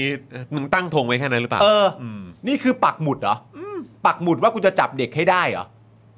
แล้วข้อระมัดระวังใดๆอื่นๆหรือเป็นข้อห้ามเนี่ยก็คือไม่เอาอย่างเงี้ยเหรออเหี้ย เยาวชนนะเว้ยไม่ใช่แลนด์มาร์กไอ้เหี้ย มึงจะไปสร้างแลนด์มาร์กกันหรือไงฮะ ทำอะไร เออ แล้วคือจริงๆ ผู้บังคับบัญชานี่ควรจะต้องรับผิดชอบด้วยนะครั แน่นอน อืมนะครับเออซึ่งอย่างที่บอกไปว่าไทยเนี่ย ทั้งทั้งที่ประเทศไทยเนี่ยนะครับ แดนสยามเมืองยิ้มเนี่ยนะครับ มีพรบสารเยาวชน ห้ามมีให้ใช้เครื่องพันธนาการในการจับกลุ่มเด็กๆ ไม่ว่ากรณีใด ๆ เว้นแต่มีความจำเป็นอย่างยิ่ง อันมิอาจหลีกเลี่ยงได้ บอกความจำเป็นกูหน่อยดิ อืมบอกความจำเป็นหน่อย บอกหน่อย อ่ะอย่างเช่นเด็ก 11 อย่างเงี้ย ครับ สมมติอ่ะ ครับ บอกความจำเป็นหน่อยดิ อืม นะครับอ่ะขอบคุณคุณกิตนัทด้วยนะครับซูเปอร์แชทมานะครับ ขอบพระคุณนะครับ ขอบพระคุณมากๆครับ นะครับ โดยในรายงานนะครับยังได้พูดถึงเหตุการณ์เสียชีวิตนะครับของวาริศสมน้อยครับ ครับ โอ้โหนี้เป็นเรื่องที่ทั้งโลกควรจะได้รู้นะครับ ครับ อายุ 15 ปีครับ ครับ ที่เสียชีวิตจากการถูกยิงระหว่างร่วมชุมนุมเมื่อปี 64 และเหตุการณ์ที่มีผู้ชุมนุมประท้วงอีกอย่างน้อย 2 คนครับ อายุ 14 ถึง 16 ปี ครับ ถูกยิงด้วยกระสุนจริง อืม เยาวชนครับ อายุ 14-16 ปีถูกยิงด้วยกระสุนจริง ครับ เยาวชนอายุ 15 ปี เสียชีวิตจากการถูกยิงนะครับ ด้วยกระสุนจริงเหมือนกัน ครับ ซึ่ง Amnesty International เนี่ยนะครับได้เรียกร้องให้รัฐไทยตรวจสอบการใช้อาวุธปืน โดยมิชอบด้วยกฎหมายกับเด็กนะครับในที่ชุมนุมประท้วง และเน้นย้ำนะครับว่าเจ้าหน้าที่ตำรวจมีพันธะกรณีที่จะต้องคุ้มครองสิทธิของผู้ชุมนุมประท้วง ที่เข้าร่วมโดยสงบเพื่อปกป้องพวกเขาไม่ให้บุคคลที่สามเข้ามาแทรกแซงหรือยั่วยุให้เกิดความรุนแรง อย่างไรก็ดีนะครับเมื่อวันที่ 30 กันยายน 64 ครับกองบัญชาการตำรวจนครบาลครับ ได้ถแถลงผลการจับกลุ่มผู้ต้องสงสัยที่ยิงวาริศโดยมีข้อน่าสังเกตว่าผู้ต้องสงสัยเป็นบุคคลที่ 3 มิใช่เจ้าหน้าที่ตำรวจครับ ครับ เป็นข้อสังเกตที่ผมคิดว่าประชาชนที่ติดตามข่าวสาร อืม แล้วก็รู้ว่าบรรยากาศของบ้านเราเป็นอย่างไรเนี่ย ใช่ ก็น่าจะตั้งคำถามมันอยู่แล้วนะครับ ครับ ทั้งนี้นะครับในรายงานดังกล่าวเนี่ยนะครับแอมเนสตี้เนี่ยมีข้อเรียกร้องอยู่หลายข้อนะครับ แต่มี 3 ข้อหลักครับก็คือ 1. รัฐบาล ซึ่งก็น่าจะหมายถึงรัฐบาลประยุทธ์เนี่ยนะฮะ ครับ รัฐบาลที่นำโดยประยุทธ์จันทร์โอชา และพักพวกเนี่ยนะครับ ครับ ผมใช้คำว่าพักพวกแล้วกัน อืม ผมไม่อยากใช้คำว่าพักร่วมรัฐบาลนะครับ อืม นะฮะรัฐบาลเนี่ยนะครับต้องหยุดข่มขู่สอดส่องและนะครับความรุนและกระทำความรุนแรงทุกรูปแบบต่อเด็กนะครับที่ออกมาชุมนุม ครับ 2ครับต้องยุติการดำเนินคดีเด็กที่ออกมาชุมนุมโดยสงบทันที และ3ครับแก้ไขหรือยกเลิกกฎหมายที่พุ่งเป้าในการเอามาใช้กับเด็กที่ออกมาชุมนุมโดยสงบ เพื่อให้เข้ากับกติการะหว่างประเทศครับ ครับ กติการะหว่างประเทศนครับ ครับ กติการะหว่างประเทศเหมือนที่ทางเอ็มซีก็บอกว่าเคยไปสัญญิงสัญญากับเขาเนาะ ถูกต้อง จะเคารพกฎอะไรอย่างนี้ ก็ เนาะ พูดมาแล้วนี่ ใช่ เออครับ ผม ก็ จริงๆนะครับมัน คือ มันแบบมันน่าขยะแขยงอะ่ะ ใช่ ที่แบบว่า คนที่รับเงินเดือนจากเงินภาษีของพวกเราอ่ะ อืม ใช่ไหมฮะ แล้วก็ คนที่อยู่ในอาชีพที่มันขึ้นชื่อว่า คือคนที่ก้าวเข้าสู่อาชีพนี้หรือ หรือคนโดยทั่วไปอะ่ะ อืม police อะ เออ หรือว่าตำรวจเนี่ย อืม มันคืออาชีพหรือว่ามันเป็นคำที่เราจะมองว่าเฮ้ยเขาปกป้องเราเขาจับคนไม่ดีเขาเขาจัดการผู้ร้ายหรือหรือแบบอ่าเป็นเป็นผู้พดุงความยุติธรรมอะ ใช่ แต่ในสังคมไทยอ่ะพอคำว่าตำรวจขึ้นมา อืม มันมันแบบเชิญเชิญฝั่งเนกาทีฟได้ทันทีเลยครับ ครับผม เข้าใจไหมฮะ อ่าฮะ คืออ่ะตรงนี้เป็นอ่ะเป็นฝั่งแง่ดี ใช่ไหมครับ ฝั่งแง่ลบ เออ ฝั่งแง่บวกแง่ลบ เออก็ผมว่าโดยส่วนใหญ่คุณผู้ชม ไม่รู้คุณผู้ชมเป็นอย่างผมนะผมอาจจะมองแง่ร้ายเกินไปเพราะติดตามข่าวเยอะมาก เออ ใช่ไหมครับ แต่เวลาผมตำรวจปุ๊บอ่ะกูไปเนกาทีฟก่อนแป๊บนึง เออ เดี๋ยวขอขอไปรับเรื่องนกาทีฟก่อน เข้าใจไหมฮะเพราะ เออ เพราะมันก็ต้องเหมือนมีธนาคารเครดิตอะ เออ เข้าใจไหมฮะ เออ ในความคิดความเชื่อในหัวสมองของแต่ละคนน่ะ เออ มันจะมีธนาคารเครดิต ให้กับอาชีพหรือให้กับคำต่างๆอะ ถูก ใช่ไหมครับ อืม แต่ตำรวจเนี่ยผมเชื่อว่าในในธนาคารเครดิตของคนไทยอะ เออ ผมคิดว่าสำหรับตำรวจเนี่ยก็ล้มละลายแล้วอะ คือคนเบิกไปหมดแล้วฮะ เข้าใจไหมฮะเออจริง คือยิ่งคิดเนี่ยมันจะยิ่งสะอึกนะครับ หมาย ครั ถึ บ งว่าเอ่อข้อเรียกร้องหลักๆเนี่ยตามที่คุณจรได้บอกไปที่มีอยู่ 3 ข้อเนี่ยคือถ้าคิดตามอ่ะ อืม ถ้าเราแบบอ่ะสมมติว่ามันอ่านจบเสร็จเรียบร้อยใช่ไหมอ่านโอเค มีอย่างนี้มีหยุดข่มขู่นะมีเรื่องการยุติการดำเนินคดีนะ มีเรื่องการแก้ไขยกเลิกกฎหมายที่พุ่งเป้าเออกมาใช้กับเด็กนะแล้วเรามีความรู้สึกว่าเราเห็นด้วยทั้ง 3 ข้ออ ม เวลาที่เราเห็นด้วยทั้ง 3 ข้อเนี่ยมันแปลความหมายว่าอะไรรู้ไหม ๆ อืม มันแปลความหมายว่าสิ่งเนี้ยไม่มีอยู่ เออ เมื่อมันไม่มีอยู่เราจึงเห็นด้วยทั้ง 3 ข้อ ใช่แล้วมันมันหนักแล้วนะเว้ย ใช่ มันหนักแล้วนะเว้ยถ้าเกิดว่าคนที่อยู่ในสังคมเนี้ย เออ คือแบบว่า ซึ่งจริง ๆแล้ว ในฐานะเป็นคนที่ใช้ชีวิตอยู่ในสังคมร่วมกันน่ะ ใช่ กำลังติดตามการประเมิน เออ โดยองค์กรระหว่างประเทศ เอ่า ใช่ไหมครับ อืม คือถ้าเป็นคนที่อยู่ในสังคมอย่างพวกเราเนี่ย เออ คือถ้ารู้สึกว่าตำรวจเนี่ยโอเคจริงอ่ะ เออ เราก็จะต้องดีเฟนต์ไง ถูก เออเฮ้ยเกินไปเกินไปแอมเนสตี้อันนี้อันนี้อันนี้ เออ ก็เวอร์ไป มาอะไร 3 ข้อ ใช่ รัฐบาลเขาไม่ได้แย่สักหน่อย เออ ใช่ไหมฮะหรือว่าแบบเฮ้ยตำรวจเขาก็เขาก็ดำเนินการอย่างสันตินะ เออ เออเออหรือแบบบ้าเหรอเขาไม่ทำอะไรกับเด็กหรอก ใช่ คือถ้ามันเป็นคนในสังคมเดียวกันน่ะ เออ แล้วก็รู้สึกว่าเครดิตมันมีอ่ะ เออ ต้องดีเฟนต์อยู่แล้ว ใช่ แต่มันหนักแล้วนะคุณผู้ชมอย่างที่คุณปาล์มบอกก็คือ เออ ว่า เฮ้ย ถ้าเกิดว่าไอ้เฮียอ่านสามข้อบอกใช่ เออ คือแบบหนักแล้ว เพราะว่าคุณตอบตัวเองว่าใช่นั่นแปลว่ามันไม่มี เออ แล้วคุณก็ตั้งคำถามต่อว่า แล้วมันไม่มีได้ยังไง เออ หนักแล้ว แล้วนี่คือต้นน้ำนะ โอ้โห กระบวนการยุติธรรมที่ต้นน้ำนะครับ โอ้โห เจ้าหน้าที่ตำรวจนะครับ ครับ โอ้ยชิบหายแล้ว ถามว่าอะไรต่างๆ นานาเหล่านี้ทั้งหมดการรำรัฐประหารของไอ้พวกเฮี้ยนั้นเกี่ยวไหมเกี่ยวอยู่แล้วครับ เกี่ยวอยู่แล้ว เพราะวันที่ทำเนี่ยตำรวจไปนั่งอยู่กับแม่งด้ว ครั ย บผม ครับ ขวาสุดอะขวาสุดคุณผู้ชม ครั ฮะ บผม ขวาสุดเลยอะ อ่ะอย่าลืมไปดูวัตถุดูกันด้วยนะฮะ เออ เออฝากฝากแชร์กันด้วยนะฮะตอนนี้แชร์กันไปหลายพันแล้วนะฮะ ใช่ ครับผม อย่างไรก็ดีครับ อันนี้ อันนี้ก็ยิ่งย้ำความหนักคุณผู้ชมฮะ ถ้าบ้าตาย กูมันจะบ้าตายจริงๆคุณผู้ชมฮะ หลังจากเราอ่านให้ฟังว่าแอมเนสตี้นำเสนออะไรต่างๆนานาบ้าง และเก็บข้อมูลให้เราเป็นที่เรียบร้อยแล้วว่าเกิดเหตุการณ์เหล่านี้เกิดขึ้นกับเยาวชนนะฮะ แล้วก็มีข้อเรียกร้องมา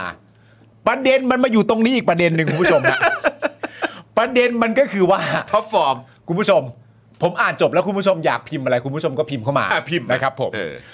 ระหว่างแถลงเปิดตัวรายงานของ a อ n e s t y เมื่อวานนี้เนี่ยนะครับคุณผู้ชมครับ ที่เราอ่านมาทั้งหมดที่ว่าเนี่ยนะครับ ครับ ได้มีเจ้าหน้าที่ตำรวจเข้าไปสังเกตการณ์ครับ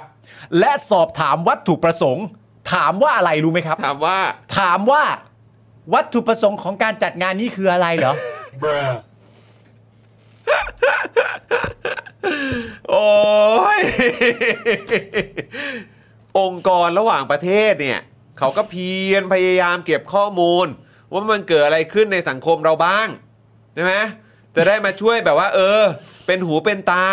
ใช่ไหมมีอะไรแก้ไขได้ก็ช่วยกันแก้เพื่อให้สังคมมันดีขึ้น ตำรวจไทยไปถึงปุ๊บ อืม เฮ้ย ยกมาถามเลย มาขอเข้ามาสังเกตการณ์หน่อยสิเฮ้ยอยากรู้มากเลยไอ้แถลงทั้งหมดเนี่ยจุดประสงค์ของการจัดงานคืออะไร เออ Bruh. โอ้โห Come on man Come on man คิดถึงเพลงของคุณคัตโตะเลยเนาะ ฮะ เพลงคำถามโง่ๆอะ ท่อนไหนดีอะ เหมือนเพิ่งเดินเข้าไปถามสบายดีไหมจะไปถึงไหน เดินมายังไงมากับใครหรือเปล่า ไม่ต้องถามหรอก ก็ฟังเขา โอ้ยเขาก็พูดถึงพวกคุณอยู่เนี่ยแหละครับ เออ จัดงานนี้ขึ้นมาทำไม สุดจริง อืม ก็เขาก็คงจะอย่างที่บอกไปสสก็จำเป็น ครับ นะครับสสก็จำเป็นนะครับ ครับ ผมแล้วก็องค์กรเอ่ออย่างเงี้ยนะครับ องค์กรแบบเอ็มนัสตี้เนี่ยนะครับ ก็มีความจำเป็นมากนะครับ ผมความจำเป็นอย่างหนึ่งก็คือว่าเขาเอ่อสุภาพมากกว่าผมกับคุณนะครับผม ครับ ถ้าเราเป็นคนจัดงานนี้บ้าง แล้วมีคนมาถาม ว่า ยาวฮะ วัตถุประสงค์ของงานนี้คืออะไร ก็อย่างแรกเลยก็คือด่ามึงอ่ะ ครับ นะ ผม มันก็จะไม่ค่อยสุภาพเท่าไหร่ เพราะฉะนั้นมีองค์กรอย่างนี้ แล้วพอมีองค์กรอย่างนี้อ่ะ ฮะ กลับมีคนพยายามจะไปไล่เขาเว้ยเออ อ๋อครับผม ถ้ามึงไล่เขาอ่ะ แล้วข้อมูลอะไรต่างๆนานาพูดจารู้เรื่อง การพูดจามีความประนีประนอมต้องการสื่อสารอะไรต่างๆนานา ถ้าเกิดว่ามึงไปไล่เขาเสร็จเรียบร้อยอ่ะมึงจะเหลืออยู่แค่ Daily Topic นะ เออ จะเอาไง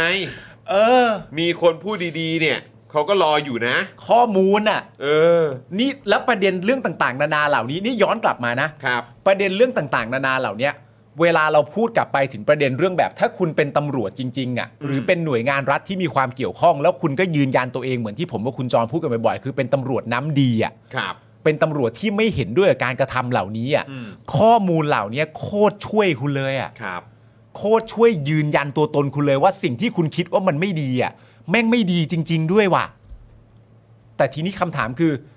ทำอะไร จะทำอะไรกันต่อดี จะทำอะไรที่มากกว่าไปที่งานแถลงการนี้แล้วถามว่าจุดประสงค์ของการจัดงานคืออะไรอย่างเงี้ยตายแล้ว นั่นแหละครับ คุณผู้ชมคือ อันนี้ฝากไว้ให้คิสนะครับ ครับ โดยเฉพาะสำหรับคนที่เอ่อเหมือนเขาเรียกว่าอะไรอ่ะ ไม่ชอบแอมเนสตี้อะเนาะ ใช่ เออนะครับ หรืออาจจะเป็นแบบพวกที่คลั่งไคล้เผด็จการ เออ นะครับสนับสนุนการทำรัฐประหาร ครับ สนับสนุนการปราบปรามนะครับประชาชนที่ออกมาเรียกร้องประชาธิปไตย อืม นะครับก็ลองคิดนิดหนึ่ง อ่าน นะครับว่าสำหรับ Amnesty เนี่ยนะครับหรือว่า Amnesty International เนี่ยนะครับคือเขามีสมาชิกนะครับอยู่ทั่วโลกกว่า 10 ล้านคนนะครับ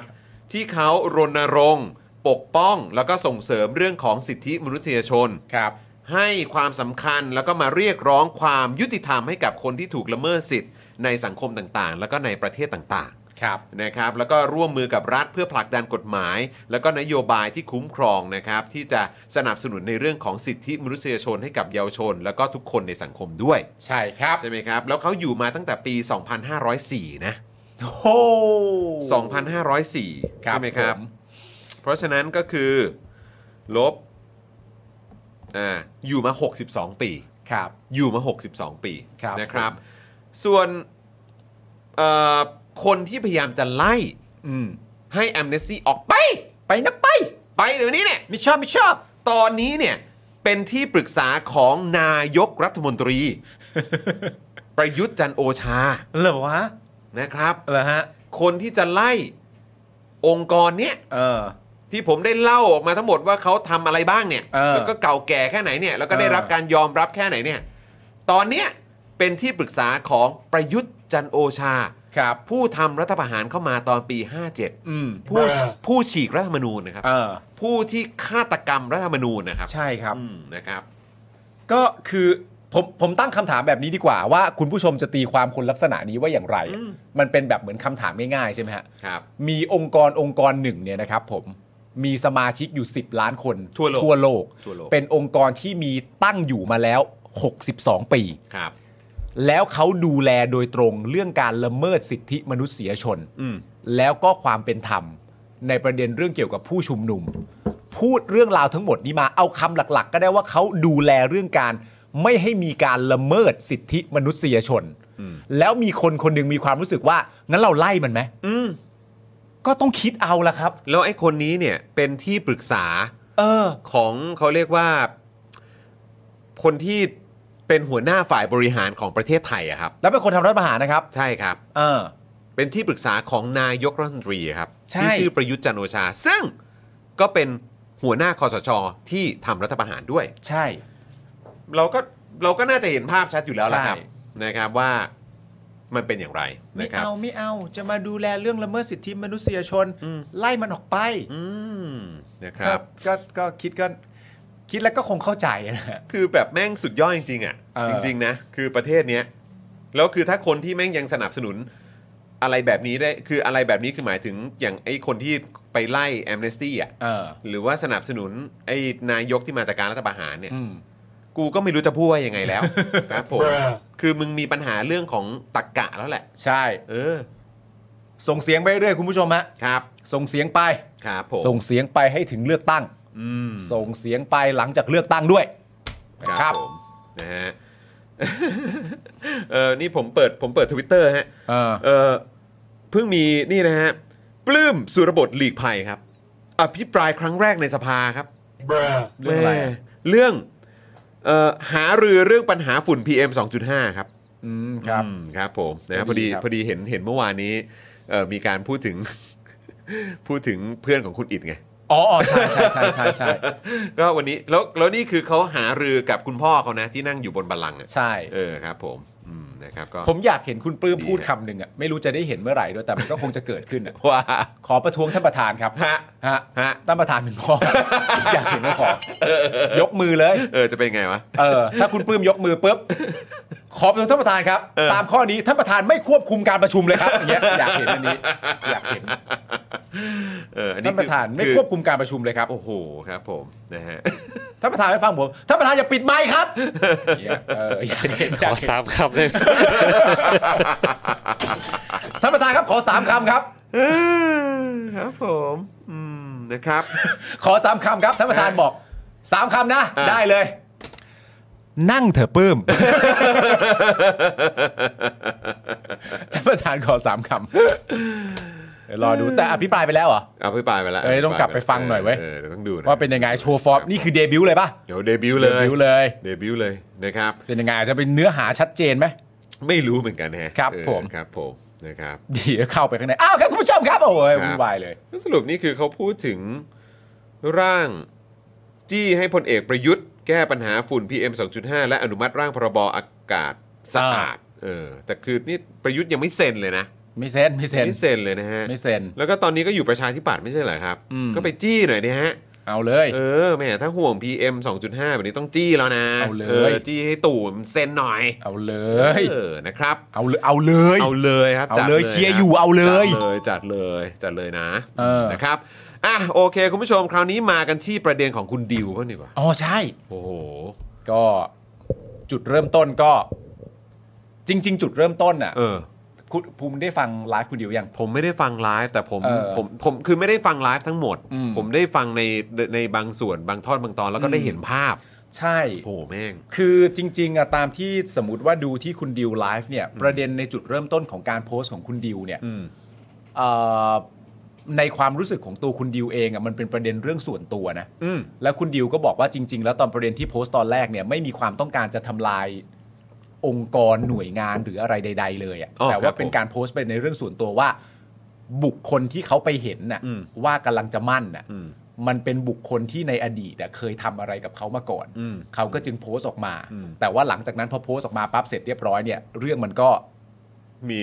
มีของเจ้าหน้าที่มีอะไรต่างๆ มาเกี่ยวข้องด้วย ใช่ ซึ่ง ซึ่งซึ่งผมแค่มีความรู้สึกว่าคุณดิวไม่ต้องไปกังวลเลยนะ ว่า ใช่ จะว่าจะเป็นการแบบโอ้ยไปโจมตีหรือว่า ใช่ ทำให้องค์กงองค์กรเขาแบบว่าเสื่อมเสียหรือมีปัญหา เพราะถ้าองค์กรเหล่านั้นมันสะอาดโปร่งใสอ่ะ ใช่ เขาไม่มีอะไรจะเจ็บอยู่แล้ว เออ ใช่ไหมฮะแต่ถ้ามันถ้าเป็นองค์กรที่มีปัญหา เออ เสื่อม เออ นะครับมีคอร์รัปชัน เออ นะครับแล้วก็ไม่มีประสิทธิภาพนะครับสิ้นเปลืองภาษีประชาชน ใช่ มันมันมันทำลายตัวมันเองครับ ใช่ผมว่าคุณดิวไม่ต้องกังวลเลย เพราะว่าในค แล้ว วาม ไม่ เป็น ต้อง จริ ของ แล้ โท ว ษด้วยนะ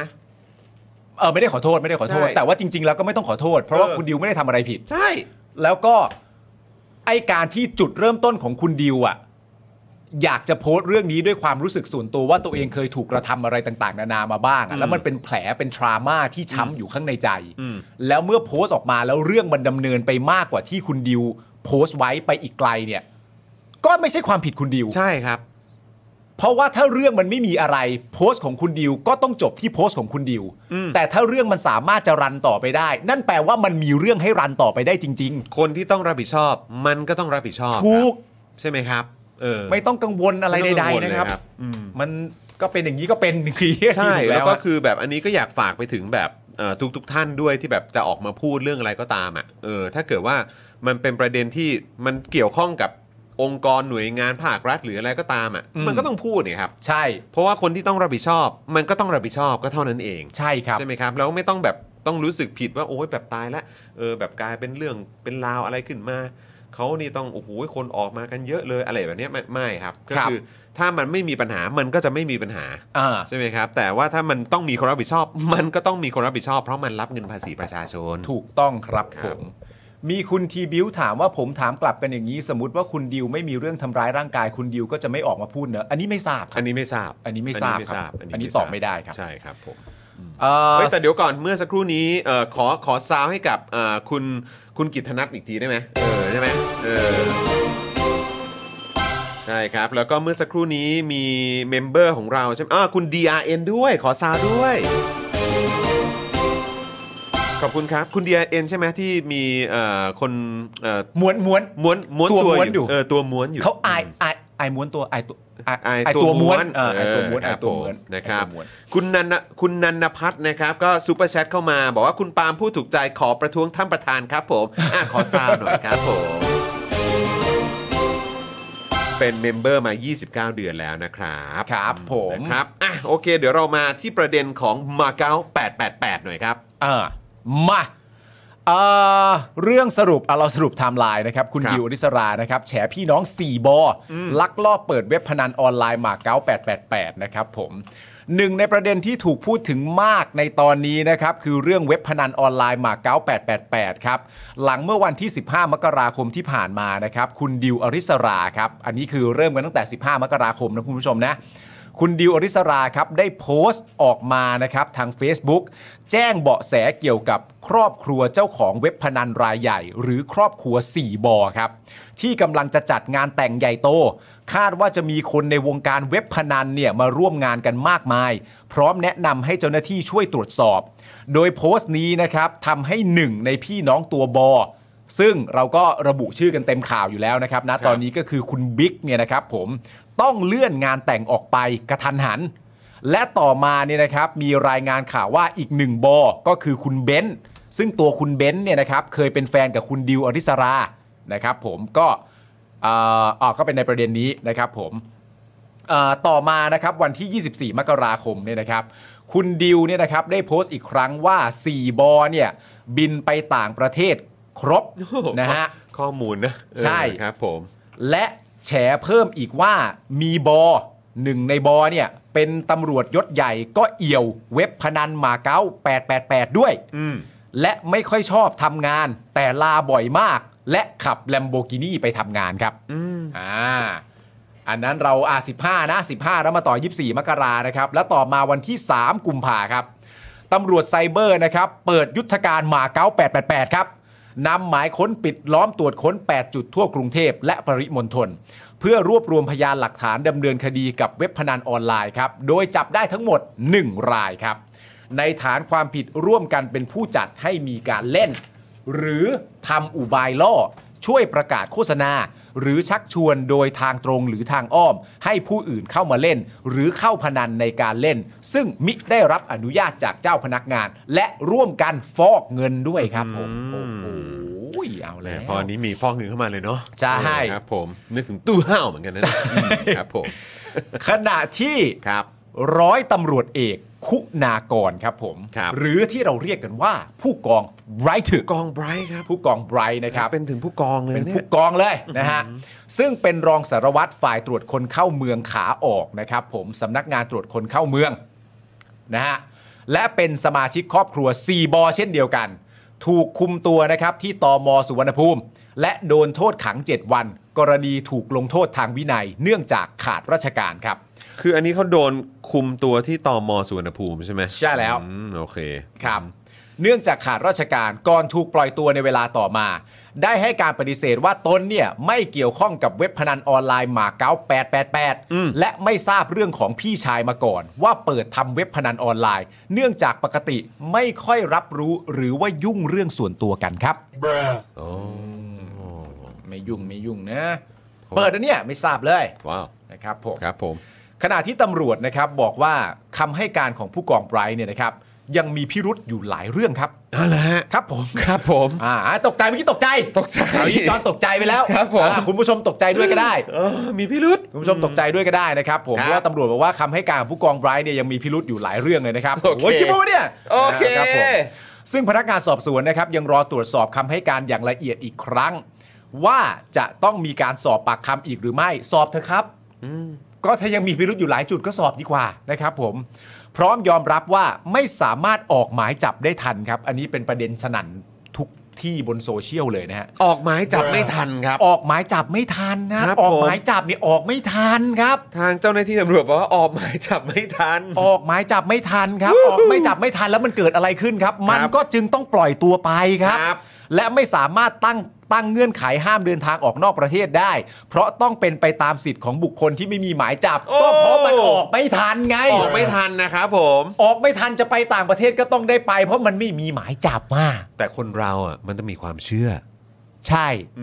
เพราะเราฟังเพลงบอดี้แลมหรอ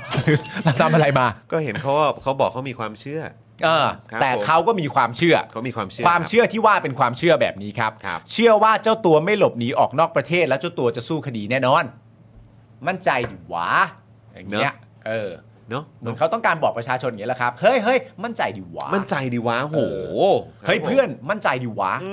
ม จอห์นมึงมั่นใจในตัวกูนะเว้ย เออ เออ ครับผม มั่นใจดิหวะ คืออนนี้วัดด้วยอะไรฮะ คือใช้ เออ ใช้ใช้อะไรวัดคือแบบอ๋อด้วยด้วยเกียรติอะไรอย่างเงี้ยนะเออครับผม วัดเลยวัดเลย วัดแม่งเลย โอคครับ ผม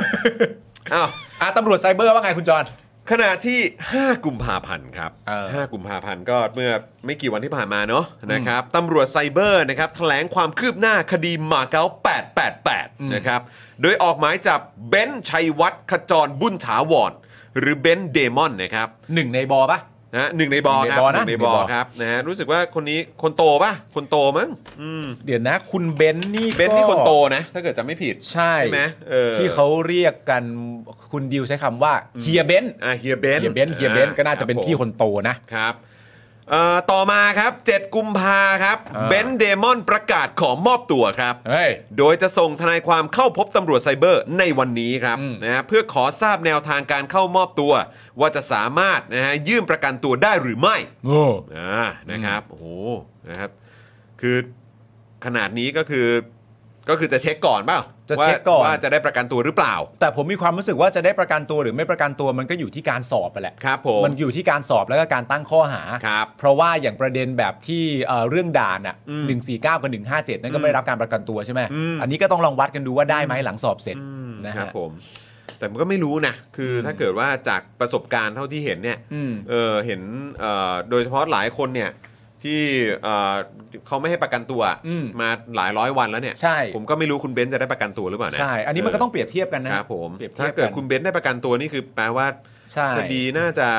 น่าจะเบากว่าคนที่โดนขังอยู่ตอนนี้แล้วไม่ได้รับสิทธิ์ในการประกันตัว ใช่ โดยเฉพาะคดีการเมือง คดีการเมือง นะครับ ก็ก็ก็เป็นที่ตั้งข้อสังเกตแล้วถ้าจะบอกว่าอ้าวมันก็ถูกต้องอยู่แล้วการได้รับประกันตัวเป็นสิทธิ์ แล้วถ้าคุณเบนซ์ยังไม่ถูกตัดสินว่าผิดก็ให้ presume innocent หรือตั้งให้เป็นผู้บริสุทธิ์ไว้ก่อน อืม มันก็น่าตั้งคำถามจังเลยนะครับ ใช่ครับ อืม ว่าประเทศเราเนี่ย อืม แม่งจะเป็นอย่างนี้จริงๆเหรอครับ ครับผม ฮะ แล้วก็จะหันไปมองเลยนะครับอ๋อ ก็คือแล้วคดีการเมืองล่ะ เอออ มครับผม นะฮะซึ่งอันนี้เนี่ยเอ่อเป็นโดยเบนซ์เนี่ยรวมถึงน้องชายอีก 3 คนด้วยนะ อืม นะครับจะต้องเดินทางออกจากฮ่องกงเพื่อเอ่อเพื่อมาในไทยเนี่ยนะครับในวันที่ 15 กุมภาพันธ์ ครับ ตามระยะเวลาของวีซ่า ครับ โดยเมื่อวานนี้เนี่ยคุณดิวนะฮะดิวอริสราเนี่ยก็ไลฟ์ถึงสาเหตุที่ตนออกมาเปิดเผยเรื่องนี้ว่า เกือบ 2 ปีที่คบกับเบนซ์ อืม เธอถูกเขาทำร้ายทั้งร่างกายและจิตใจมาโดยตลอด ครับ และตลอดเวลาที่โดนทำร้ายเนี่ยบิ๊กกับทุกคนในครอบครัวรับรู้ตลอด อืม ก็คือแปลว่าคนในครอบครัวโตบอเนี่ย ครับ นะครับก็คือรู้เรื่องการทำร้ายร่างกาย ใช่ มาตลอด อืม แต่ไม่เคยมีใครช่วยเหลือนะครับอันนี้ก็คือจากคำบอกเล่าของคุณดิวนะฮะ ครับ โดยช่วงวันที่ 15 มกราคมดิวนะครับที่อยู่ที่ไต้หวันเนี่ยได้รู้ข่าวว่าบิ๊กกำลังจะแต่งงาน มันเริ่มตรงนี้ อันนี้คือเดือนมกราคมนะ ใช่ กลางเดือนมกราเนี่ย อืม นะฮะเอ่อทำให้ความทรงจำเลวร้ายที่คนบ้านนี้เคยทำไว้เนี่ยผุดขึ้นมา อืม คุณดิวก็เลยตัดสินใจโพสต์เรื่องนี้ ครับ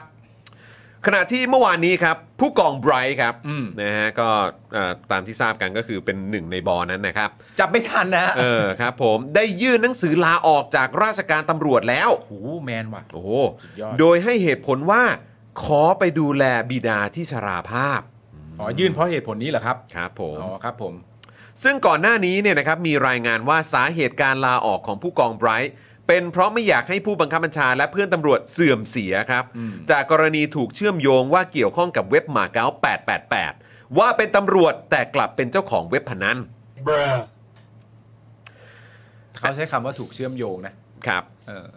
ถูกถูกครับเออถูก ครับ เชื่อมโยงว่าเกี่ยวข้องนะครับ เชื่อมโยง เกี่ยวกับประเด็นของผู้กองไบรท์เนี่ยนะครับก็มีประเด็นที่นักข่าวถามพลตำรวจโทภาคภูมิ พิพัฒน์ อืม สัจพันธ์ อืม นะครับผู้บัญชาการสำนักงานตรวจคนเข้าเมืองนะครับ กูคว่ำโต๊ะเลยได้ไหมอันนี้กูคว่ำโต๊ะตอนนี้เลย ได้ไหม ว่าผู้กองไบรท์เนี่ยมีความโดดเด่นด้านไหนถึงรับมาช่วยงานนะครับเพราะว่าก็หลายคนก็ตั้งคำถามว่า เฮ้ยเดี๋ยวก่อนนะ ถ้าเกิดว่ามีมีประเด็นเกี่ยวกับมาเก๊า888 เนี่ยเออแล้วคือยังไง แล้วคนนี้คือเขามีความสามารถอะไรยังไงถึงมาอยู่ในหน่วยงานนี้ทำอะไรยังไงมา ทำไมต้องการตัวเขา ทำไมต้องการตัวเขาทำไมต้องเป็นคนนี้ เขามีความสามารถที่เหมาะสมเป็นประเด็นชัดๆ อย่างไรถึงมีความรู้สึกว่าคนนี้ต้องมาร่วมงานกับเรา อืม ทำไมต้องการเขา ผู้กองไบรท์เนี่ย ผู้กองไบรท์ถึกเนี่ย นะค ค รั รั บบ ซึ่งเอ่อเอาเป็นว่าคือถ้าอ่านเนี่ยคุณผู้ชมอาจจะไม่เข้าใจน้ำเสียงนะครับหรือว่าเหตุการณ์ว่ามันเกิดอะไรขึ้นนะครับเรามีเป็นคลิปวิดีโอให้ได้ดูกัน เราลองไปดูพร้อม ๆ กันหน่อยไหมครับ เขาก็เป็นเด็กเรียบร้อยนะเขาเด็กเรียบร้อย เขามีความสามารถโดดเรียนด้านไหนบ้าง โดดเด่นด้านไหนอ่ะ ที่ท่านเลือกมา น้องมีสามีหรือเปล่า ไม่มีด้านชายในฝันของน้องต้องมีจุดโดดเด่นยังไง หนูเข้าใจว่ามันเกี่ยวกับคำถาม เปรียบเทียบให้ฟัง แล้วเวลาเราถามถึงความโดดเด่นเนี่ยถามว่าความโดดเด่นของแต่ละคนเนี่ย มันเป็นความต้องการของแต่ละคน ความต้องการของแต่ละคนอยู่เลยกันไหมความโดดเด่นของแต่ละคน มันอาจจะโดดเด่นในด้านหนึ่งก็ได้นะครับ ผมถึงบอกไงนะครับ น้องก็มีความรู้นะครับ ผมคิดว่าน้องเขามีประโยชน์ ผมก็ใช้ประโยชน์เขาแต่เมื่อเขาใช้เมื่อเรานำเขามาใช้ประโยชน์แล้วเขาทำผิดก็ว่ากันไป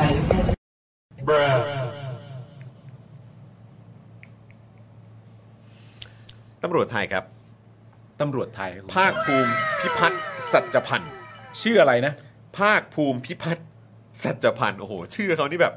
ภาคภูมิพิพัฒน์แต่เขาก็ก็ก็เหมาะกับชื่อเขานะ เพราะว่าก็ดูแบบ เขาก็ดู นี่ย ภารอคภูมิยยิ้มเขาเขาก็ดูภาคภูมิดีนะฮะเออครับผมภาคภูมิในตัวเอง เขามีความสามารถ ครับผม เขามีความสามารถโดดเด่นอะไรคะอะไรนะ ที่ท่านเลือกมา ไม่คือคือทำไมมันตอบไม่ได้วะหรือว่ามันตอบไม่ได้ ก็เลยต้องอะไรแบบนี้ ตอบกลับด้วยคำถาม หรือว่าอะไรคือผมไม่เข้าใจ อืม คือก็ตอบไปสิ อ๋อเขามีความสามารถเขาคำนวณเลขเก่ง เขาขับรถเก่ง เขาจับกลุ่มผู้ร้ายเก่งเขา เขาฉลาด เขาฉลาด พูดภาษาอังกฤษคล่อง เอออะไรอย่างเงี้ยคือเป็นอะไร เป็นอะไร ไม่ เป็นอะไร แต่ มากเปล่า ประเด็นที่มันน่าตั้งคำถาม คือจริงๆไอ้ประเด็นตั้งคำถามโดยตรงมันก็ก็มันก็คือประเด็นที่นักข่าวถามนั่นแหละ อืม แล้วเมื่อนักข่าวถามและได้คำตอบเนี่ยเพราะมันสำคัญมากนะ เพราะว่าประเด็นเนี้ยมันคือประเด็นเดียวกับที่เราตั้งคำถามเกี่ยวกับเรื่องณตอนนั้นคือแบบไอ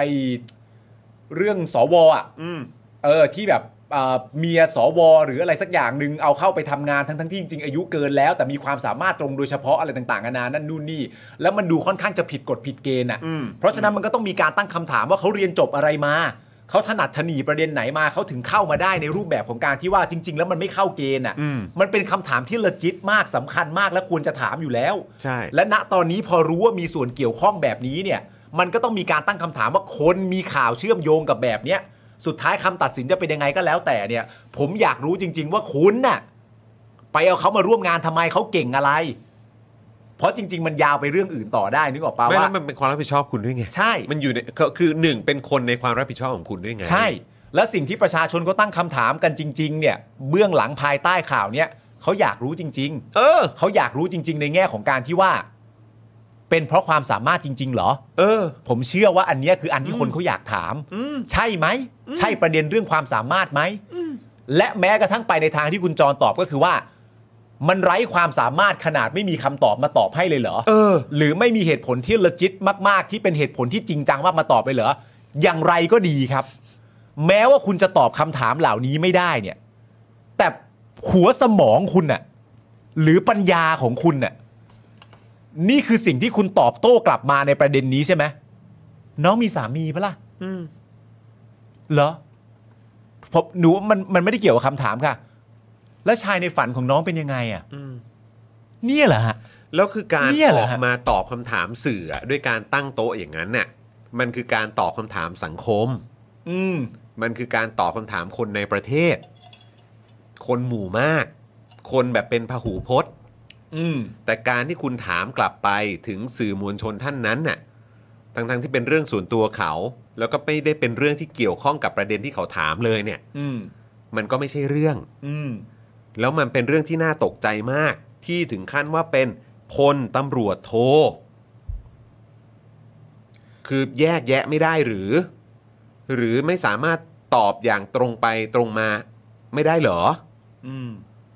แล้วมันก็งง เพราะว่าก็อยู่ในตำแหน่งระดับนี้เนี่ย เงินดงเงินเดือนสวัสดิกงสวัสดิการอะไรต่างๆ เนี่ย และความรับผิดชอบอะ่ะน่าจะเยอะด้วย อืม แล้วพอเจอวิธีการตอบคำถามแบบเนี้ยซึ่งแยกไม่ออกระหว่างเรื่องส่วนบุคคล กับเรื่องที่คุณต้องตอบสังคมเนี่ย ผมหรือพวกเราหรือคนที่ออกมาวิพากษ์วิจารณ์น่ะในฐานะประชาชนน่ะเป็นกังวลนะ เออ ว่าเฮ้ย คนที่มีอำนาจหน้าที่รับผิดชอบขนาดนี้เนี่ย แค่ตอบคำถามง่าย ๆ อย่างเงี้ยเกี่ยวกับเรื่องของคนในความรับผิดชอบของตัวเองอะ่ะ อืม ยังตอบแบบตรงไปตรงมาไม่ได้เลย ใช่ น่ากังวลนะครับ น่ากังวลมากนะครับ เพราะประเด็นในความเป็นจริงหลังจากไอ้ประเด็นเรื่องแบบน้องมีสามีหรือเปล่า ผู้ชายในฝันของน้องเป็นยังไงอะไรต่างๆกันานาเนี่ยไอ้ประเด็นนั้นสังคมมองว่ามันทุเรศอยู่แล้วนะแต่ว่า ประเด็นก็คือว่าสุดท้ายแล้วคำตอบเนี่ยมันคือคำตอบว่า ถามว่าความโดดเด่นของแต่ละคนเนี่ยความต้องการแต่ละคนมันไม่เหมือนกัน เพราะฉะนั้นก็กลับมาชัดเจนว่า ก็นักข่าวเขาก็ถามคุณไงครับ ก็ใช่ว่าความต้องการหรือของคุณน่ะมันคืออะไร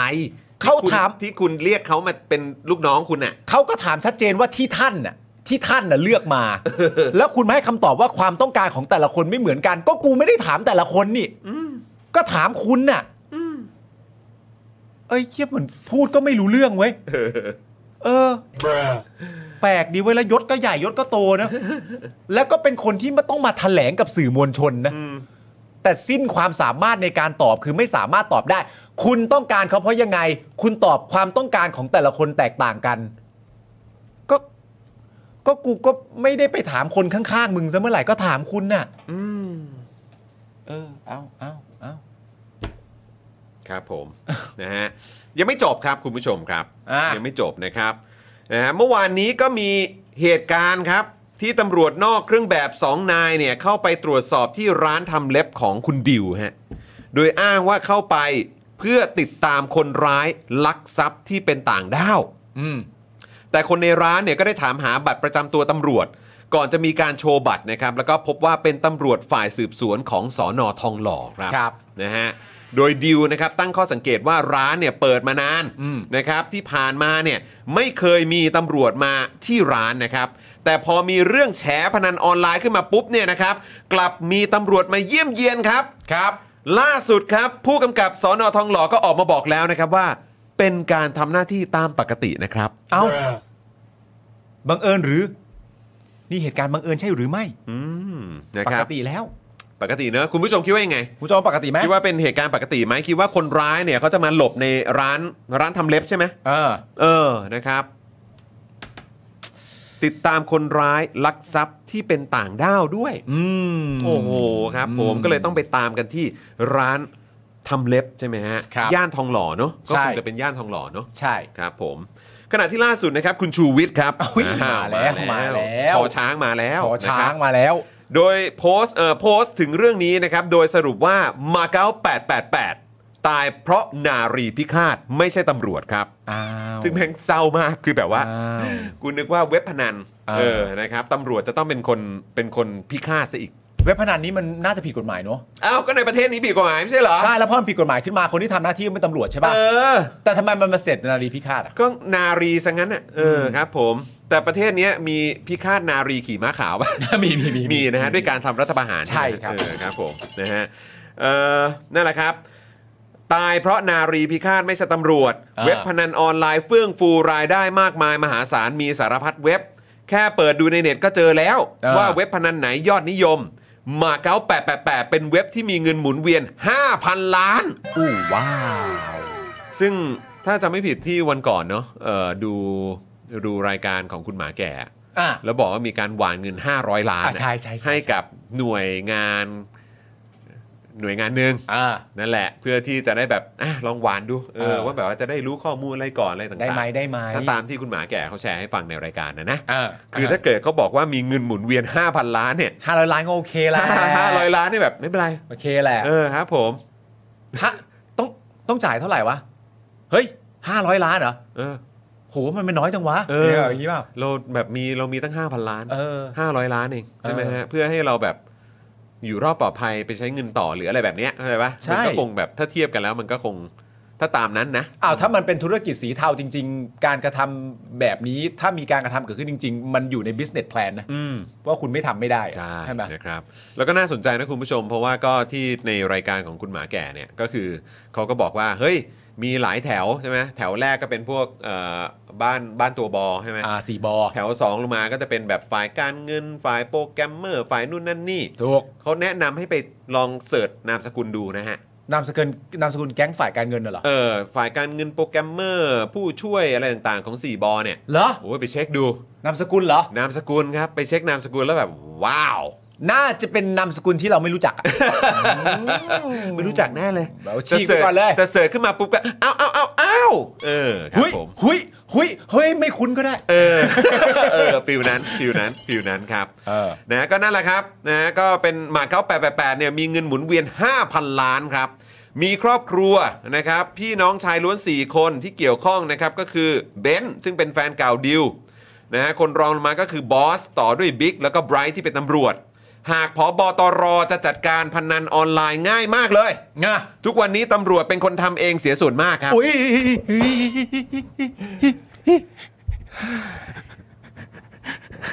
เจ็บปวด ถึงว่าทำไมเขาชอบพูดว่าบ่อนมันไม่มีเฮ้ย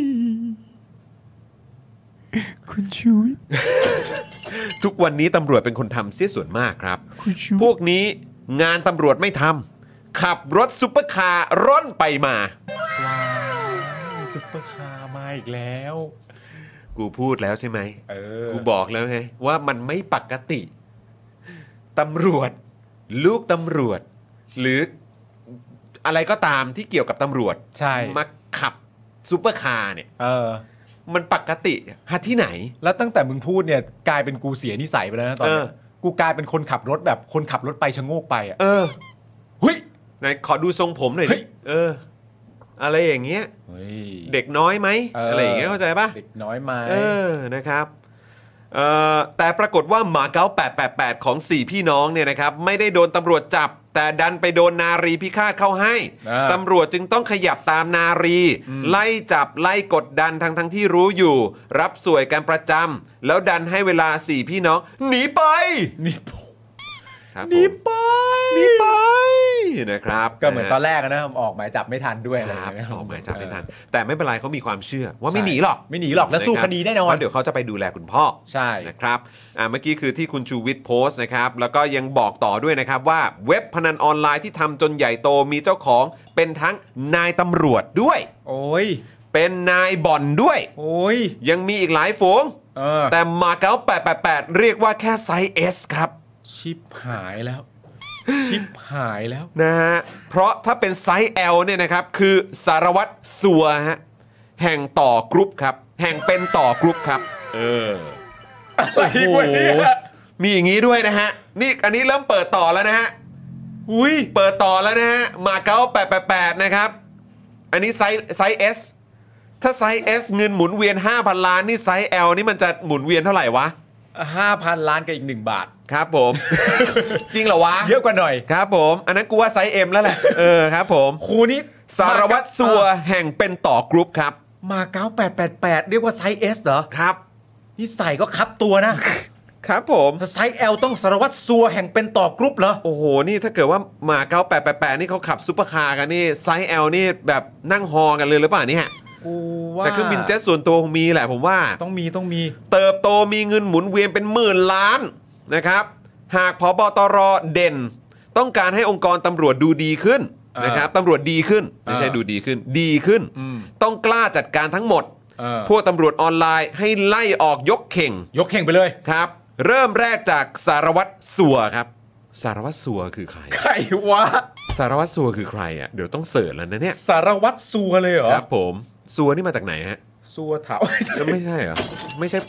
โปโตซัวเหรอ ไม่ใช่ ไม่ใช่ไม่ใช่ นะเออครับผม สารวัตร ซัวเลสป่ะซัวเลส สะโอ้มาจากอุรุกวัยเลยเหรอไม่รู้สารวัตรที่มาจากอุรุกวัยเหรอ ไม่รู้ฮะเออฮะ สารวัตรนูเนสมีไหม เออไม่รู้เออหรือว่า เดี๋ สา ยว รวัตรซัวไหม ถ้ากูเซิร์ชแล้วเจออะสารวัตรซัว เอา เอา เลย ดิเออมึงอ่านไปก่อนนะ ให้เวลาถึงจันทร์หน้านี้ เท่านั้นหากไม่จัดการจะหาว่าผมทำให้องค์กรตำรวจเสียหายเสื่อมลงไม่ได้นะครับอ๋อใช่ครับ คือคุณชูวิทย์คงไม่ได้ทำให้องค์กรตำรวจเสียหายหรอกครับ เพราะถ้ามันเป็นเรื่องจริงตำรวจทำตัวเองครับนะครับ อุ้ย คุณชูวิทย์ถ้าเกิดเป็นอย่างนั้นออกมาต่อเลยครับนะฮะขณะที่ยังมีอีกหนึ่งประเด็นนะครับ ก็คือเซบาสเตียนลีนะฮะ า สามีของคุณดิวเนี่ยนะครับโพสต์รูปว่ามีรถตำรวจนำว่ามีรถตำรวจนำขบวนนั้นเนี่ย อืม คุณดิวชี้แจงว่าเป็นการซื้อแพ็กเกจมาจากโรงแรม อืม ที่มีตำรวจมารับและไปส่งจากสนามบินรวมอยู่ในแพ็กเกจด้วย ครับ โอ้โหนี่คือซื้อแพ็กเกจจากโรงแรมเหรอ เอาจริง ๆ คุณดิวจะแฉเรื่องนี้ด้วยก็ได้นะ เอออ ม เอาเอาต่อก็ได้นะครับ ต่อก็ได้คุณดิว ซึ่งสามีของดิวเนี่ยไม่รู้ว่าผิดกฎหมาย ม นะเพราะสงสัยคงเห็นว่ามาเป็นแพ็กเกจแล้ว อ๋อ มาจากของทางโรงแรมด้วยใช่ไหม ถูก เออ ขณะที่พลตำรวจตรี อภิชาติสุริบุญญา อืม รองผู้บัญชาการตำรวจท่องเที่ยวยอมรับว่า เป็นรถตำรวจท่องเที่ยวจริง อืม แต่เป็นคลิปเก่าปี อืม 60 รอสอบสวนเพิ่มเติม หากพบว่าผิด ฟันวินัยตำรวจย้อนหลังได้ อ่า ครับ ฟันฉับๆเลย ครับ ฟันเละเทะเลย ครับผม คือประเด็นตอนแรกอะหลังจากที่มีข่าวออกมาเสร็จเรียบร้อยเนี่ยเอ่อตัวทางคุณดิวเองเนี่ย อืม ก็จะโดนเหมือนอารมณ์แบบเหมือนแบบฟีดแบ็กกลับไป อืม ในแง่ของการที่ว่าการที่คุณดิวมาแฉเนี่ย อืม มันเป็นเรื่องของธุรกิจหรือเปล่า อืม ต้องการที่จะแบล็กเมลหรือเปล่า ต้องการจะเรียกร้องเงินแล้วแต่ไม่ได้หรือเปล่า ครับ รวมถึงธุรกิจของสามีคุณดิวก็คือคุณเซฟเนี่ยหรืออ ม คุณเซบาสเตียนลีเนี่ย อืม มันไปทับทางกันกับของทางหมาเก้า888 หรือเปล่า อืม ก็เลยต้องออกมาแฉเรื่องนี้เพื่อล้มคู่แข่งไป อ่า อะไรอย่างเงี้ย ครั เขา บ ก็เลย ผม ออกมาอธิบายว่ามันไม่ใช่ประเด็นที่เกี่ยวข้องอะไรต่างๆนานา เออ อ อ ย่างนั้นเลย ซึ่งรู้สึกว่าคุณเท่าที่เรารู้เนี่ยคือตัวคุณคุณเซฟหรือคุณเซบาสเตียนลีเนี่ยธุรกิจหลักเขาเป็นเรื่องเกี่ยวกับร้านอาหาร อืม แต่ในไทยเนี่ยเป็นเรื่องเกี่ยวกับสังหาริมทรัพย์ อ่ะ ซะโดยมากกว่า ครับ ซึ่งณตอนนี้เท่าที่ฟังมาเนี่ยมันก็ไม่ได้เกี่ยวกับมาเก๊าอะไร อืม ไปณตอนนี้นะ ณตอนนี้นะ นะตอนนี้เท่าที่ฟังมามันไปในลักษณะนั้น ส่วนไอ้ไอ้คลิปที่มีตำรวจนำเนี่ย ตัวคุณดิวก็บอกว่า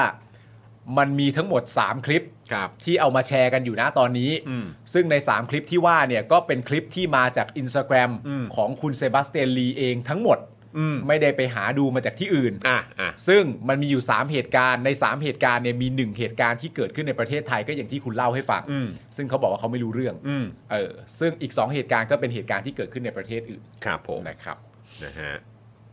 ก็นั่นแหละครับ นะ ก็เดี๋ยวดูกันต่อครับ แล้วก็ที่น่าติดตามมากก็คือว่าอยากจะรู้ว่าสารวัตรสัวคือใคร ใช่ นะครับ แล้วก็ไอเป็นต่อกรุ๊ปนี่คืออะไรวะ เออนะครับ แล้ เป็ วน ก็ ต่อกรุ๊ปนี่คุณผู้ชมพิมพ์ชื่อเข้ามาเต็มไม่เกี่ยวนะฮะ ไม่ไม่ไม่ไม่ไม่ไม่ ไม่ ไม่ ใช่นะฮะ ไม่ฮะเออครับผมนะฮะแล้วก็โอ้โหอันนี้มีเงินหมุนเวียนเป็นหมื่นล้านเลยนะ เออ เพราะว่าเป็น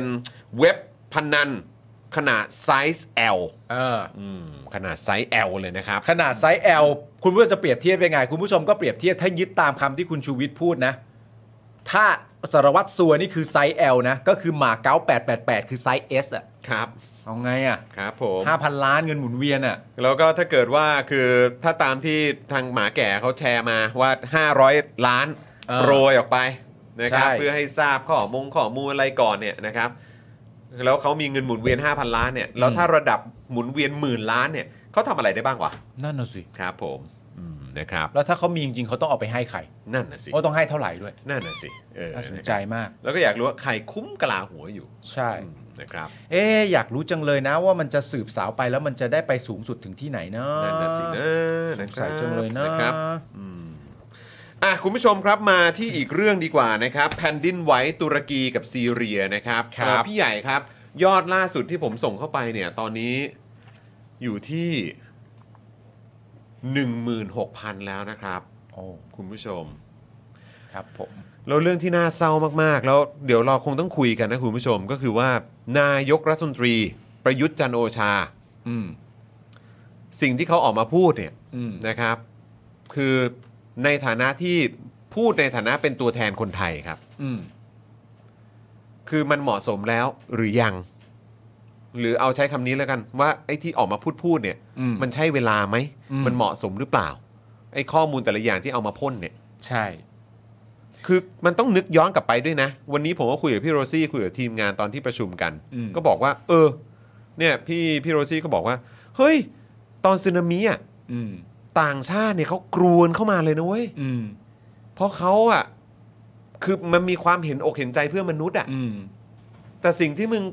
พูดเนี่ย อืม ในขณะที่ประเทศเขาเนี่ยแล้วคนในโซนนั้นทั้งคนตุรกีคนซีเรียในพื้นที่ตรงนั้นน่ะ อืม ตายกันไป 16,000 คนแล้วอะ่ะ ใช่ คือมึงมาพูดเรื่องด้ามขวานทอง พูดเรื่องอะไรก็ไม่รู้อะ่ะ นี่คือประเด็นนายกนะ แต่หมายถึงว่าหน่วยงานอื่นในประเทศไทยเนี่ยก็มีการได้ส่งคนไป แน่นอน ช่วยแล้วเรียบร้อย แน่นอน นะครับ อืม ผม รู้สึกว่าทางประเทศตุรกีก็จะส่งเงินไปให้ประมาณ 5 ล้านบาท ทางซีเรียก็ส่งไปให้ประมาณสัก 1 ล้าน ครับ ประมาณ นี้ แต่ว่าอย่างไรก็ดีพอคำพูดมันออกมาจากปากนายกอะ โอ้ย ของประเทศไทยแล้วเป็นอย่างนี้เนี่ย ครับ โอ้โห ไม่ไหวฮะ ฮะ นะครับคุณผู้ชมคือเมื่อวันที่ 6 กุมภานะครับ ตอนตี 47 นาที อืม นะครับ ตามเวลาท้องถิ่นนะครับ เกิดแผ่นดินไหวอย่างรุนแรงขนาด 7.8 นะครับ ครับ นะฮะ7.8 magnitude นะครับ ใช่ครับ ซึ่งจุดศูนย์กลางเนี่ยนะครับนะฮะก็เขาเรียกว่าเป็น epicenter อืม epicenter เนี่ยนะครับอยู่กับเอออยู่ใกล้เมืองกาซิอันเทป ครับ นะครับ ทางตะวันออกเฉียงใต้ของประเทศตุรกี ตรงนี้นะ นะครับก็สังเกตอันนั้นดูนะครับ ซึ่งมองไปทางด้านล่างเนี่ยนะครับคุณผู้ชมก็คือสีเทาเนี่ยก็มีเขียนว่าซีเรีย จะติดกันเลยล่ะ ก็คือติดกับทางตอนเหนืออ ม นะครับด้านตะวันตกของทางซีเรียนั่นเอง ครับ นะครับแล้วไอ้จุดศูนย์กลางก็อยู่ตรงแถวๆนั้นเลยครับ อืม อยู่ตรงเนี่ยตรงกลางวงนั้นเลยครับ ครับ นะครับซึ่งเอ่อเนี่ยนะครับอันนี้อันนี้เดี๋ยวบอกคุณผู้ชมก่อนคือภาพนี้เนี่ยต้องอธิบายนิดนึง อืม คือมันเหมือนเป็นเป็นเป็นรอยรอยแยกอะของเปลือกโลกอะ อืม ซึ่งมันจะมีอยู่ทั้งเป็นแบบตรงฝั่งของอาระเบียนใช่ไหมฮะตรง ครับ แผ่นแผ่นตรงฟากอาระเบียนเนี่ยเออ ม ใช่ไหมฮะกับมีตรงนี้อนาโทเลียน ครับ เพลทนะครับซึ่งจริงๆ แล้วก็รวมอยู่ในของพาร์ทของเอ่อยูเรเชียนเพลทนี่แหละ อืม แล้วก็ North Anatolian Fault อะไรตรงนี้เนี่ยด้วย แต่คือแค่จะบอกว่าไอ้ตรงเนี่ยเห็นไอ้ตรงขีดสีแดงๆ ที่ลากลงมาด้านล่างใช่ไหมครับ อืม ก็คือมันคือต้องบอกว่าตุรกีเนี่ยมีเส้นผ่าตรงเนี้ยอยู่แทบจะกลางประเทศเลยอะ อืมอืมอืม เพราะฉะนั้นคือเขาเนี่ยก็จะเอ่อเจอกับเรื่องของแผ่นดินไหวอะ อืม อยู่ตลอดเวลา ถูก แล้วคุณผู้ชมอ่ะเดี๋ยวตัดกลับมานิดนึงตัดกลับมาที่ที่หน้าที่หน้าพวกเราก็ได้คือแค่จะบอกว่าคือเขาบอกว่าภายในปี 2030 อ่ะ อืม มันจะมีการแผ่นดินไหวอ่ะ อืม แบบรุนแรงอ่ะ อืม อีกอย่างแน่นอน อืม คือครั้งครั้งนี้ก็คาดการณ์ไว้แล้วว่า เดี๋ยวมัน เออ มันต้องมีอ่ะในช่วง อืม เวลาประมาณเนี้ย อืม แต่ว่าไปจนถึงปี 2030 อ่ะ อืม มันจะต้องมีแบบรุนแรงอีกอย่างแน่นอน อืม เพราะฉะนั้นคือคือตุรกีจะยังวางใจไม่ได้ คือดูจากสภาพเปลือกโลก ใช่ ของที่อยู่ตรงประเทศตุรกี ใช่ครับ เออ ผมนะครับเพราะว่าคือเขาบอกว่าจริง ๆ แล้วเนี่ยเปลือกโลกตรงบริเวณนั้นเนี่ยนะครับโดยเฉพาะตรงทะเลมามาราเนี่ย ครับ นิ่งมาตั้งแต่ช่วงศตวรรษที่ 18 แล้ว อ่า เพราะฉะนั้นพยากรณ์กันว่าน่าจะมาแน่ ๆ ภายใน อืม ปี 2030 ครับ นะครับนะฮะแล้วก็สำหรับแผ่นดินไหวครั้งนี้เนี่ยตอนตี 47 นาทีเนี่ยคือแรงระดับ 7.8 นะ อืม นะครับซึ่งก็เป็นศูนย์กลางเนี่ยอยู่ใกล้กับเมืองกาซิอันเทปทางตะวันออกเฉียงใต้ของประเทศตุรกี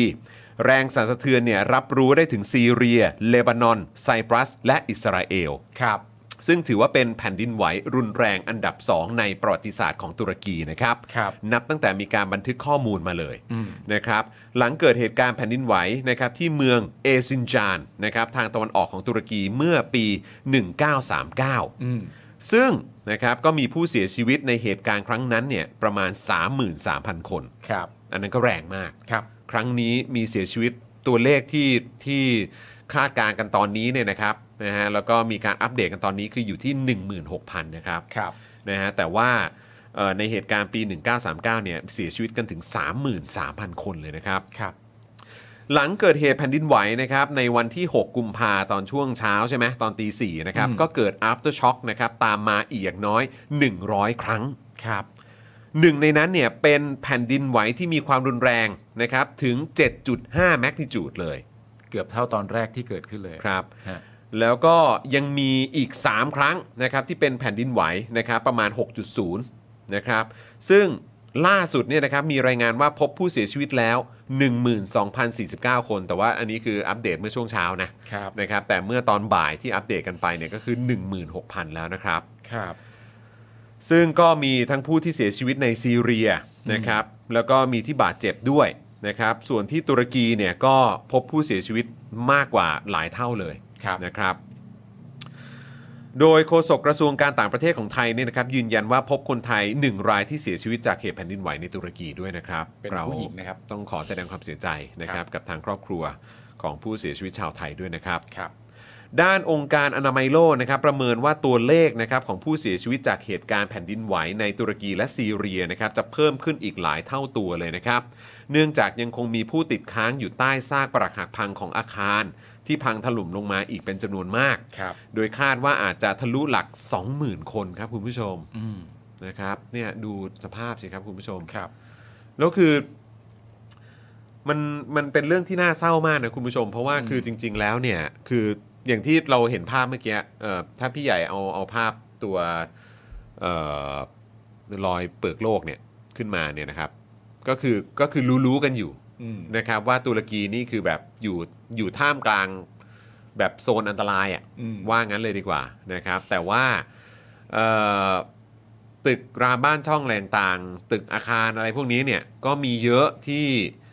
ที่เขาก็เหมือนสร้างให้ได้ตามเกณฑ์ความปลอดภัยอ่ะ อืม นะครับเพื่อป้องกันการแผ่นดินไหวด้วย อืม แต่ก็มีอีกเยอะเหมือนกันที่สร้างขึ้นมา อืม นะครับ แล้วก็มันก็ไม่ไม่ไม่ไม่ได้มาตรฐานอะ ใช่ แล้วเขาก็เหมือนแบบประมาณว่าเอออ่ะโอเค ถ้าเกิดว่าทำไม่ถึงไม่ได้มาตรฐานก็เสีย เหมือนอารมณ์ว่า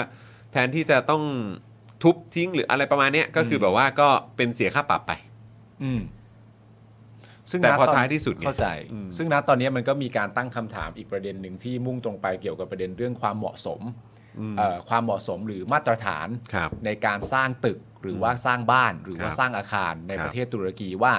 เอ่อในในโครงสร้างเนี่ยได้มาตรฐานหรือมีการตรวจสอบความได้มาตรฐานเนี่ยมากน้อยขนาดไหน เนื่องจากว่าเป็นประเทศที่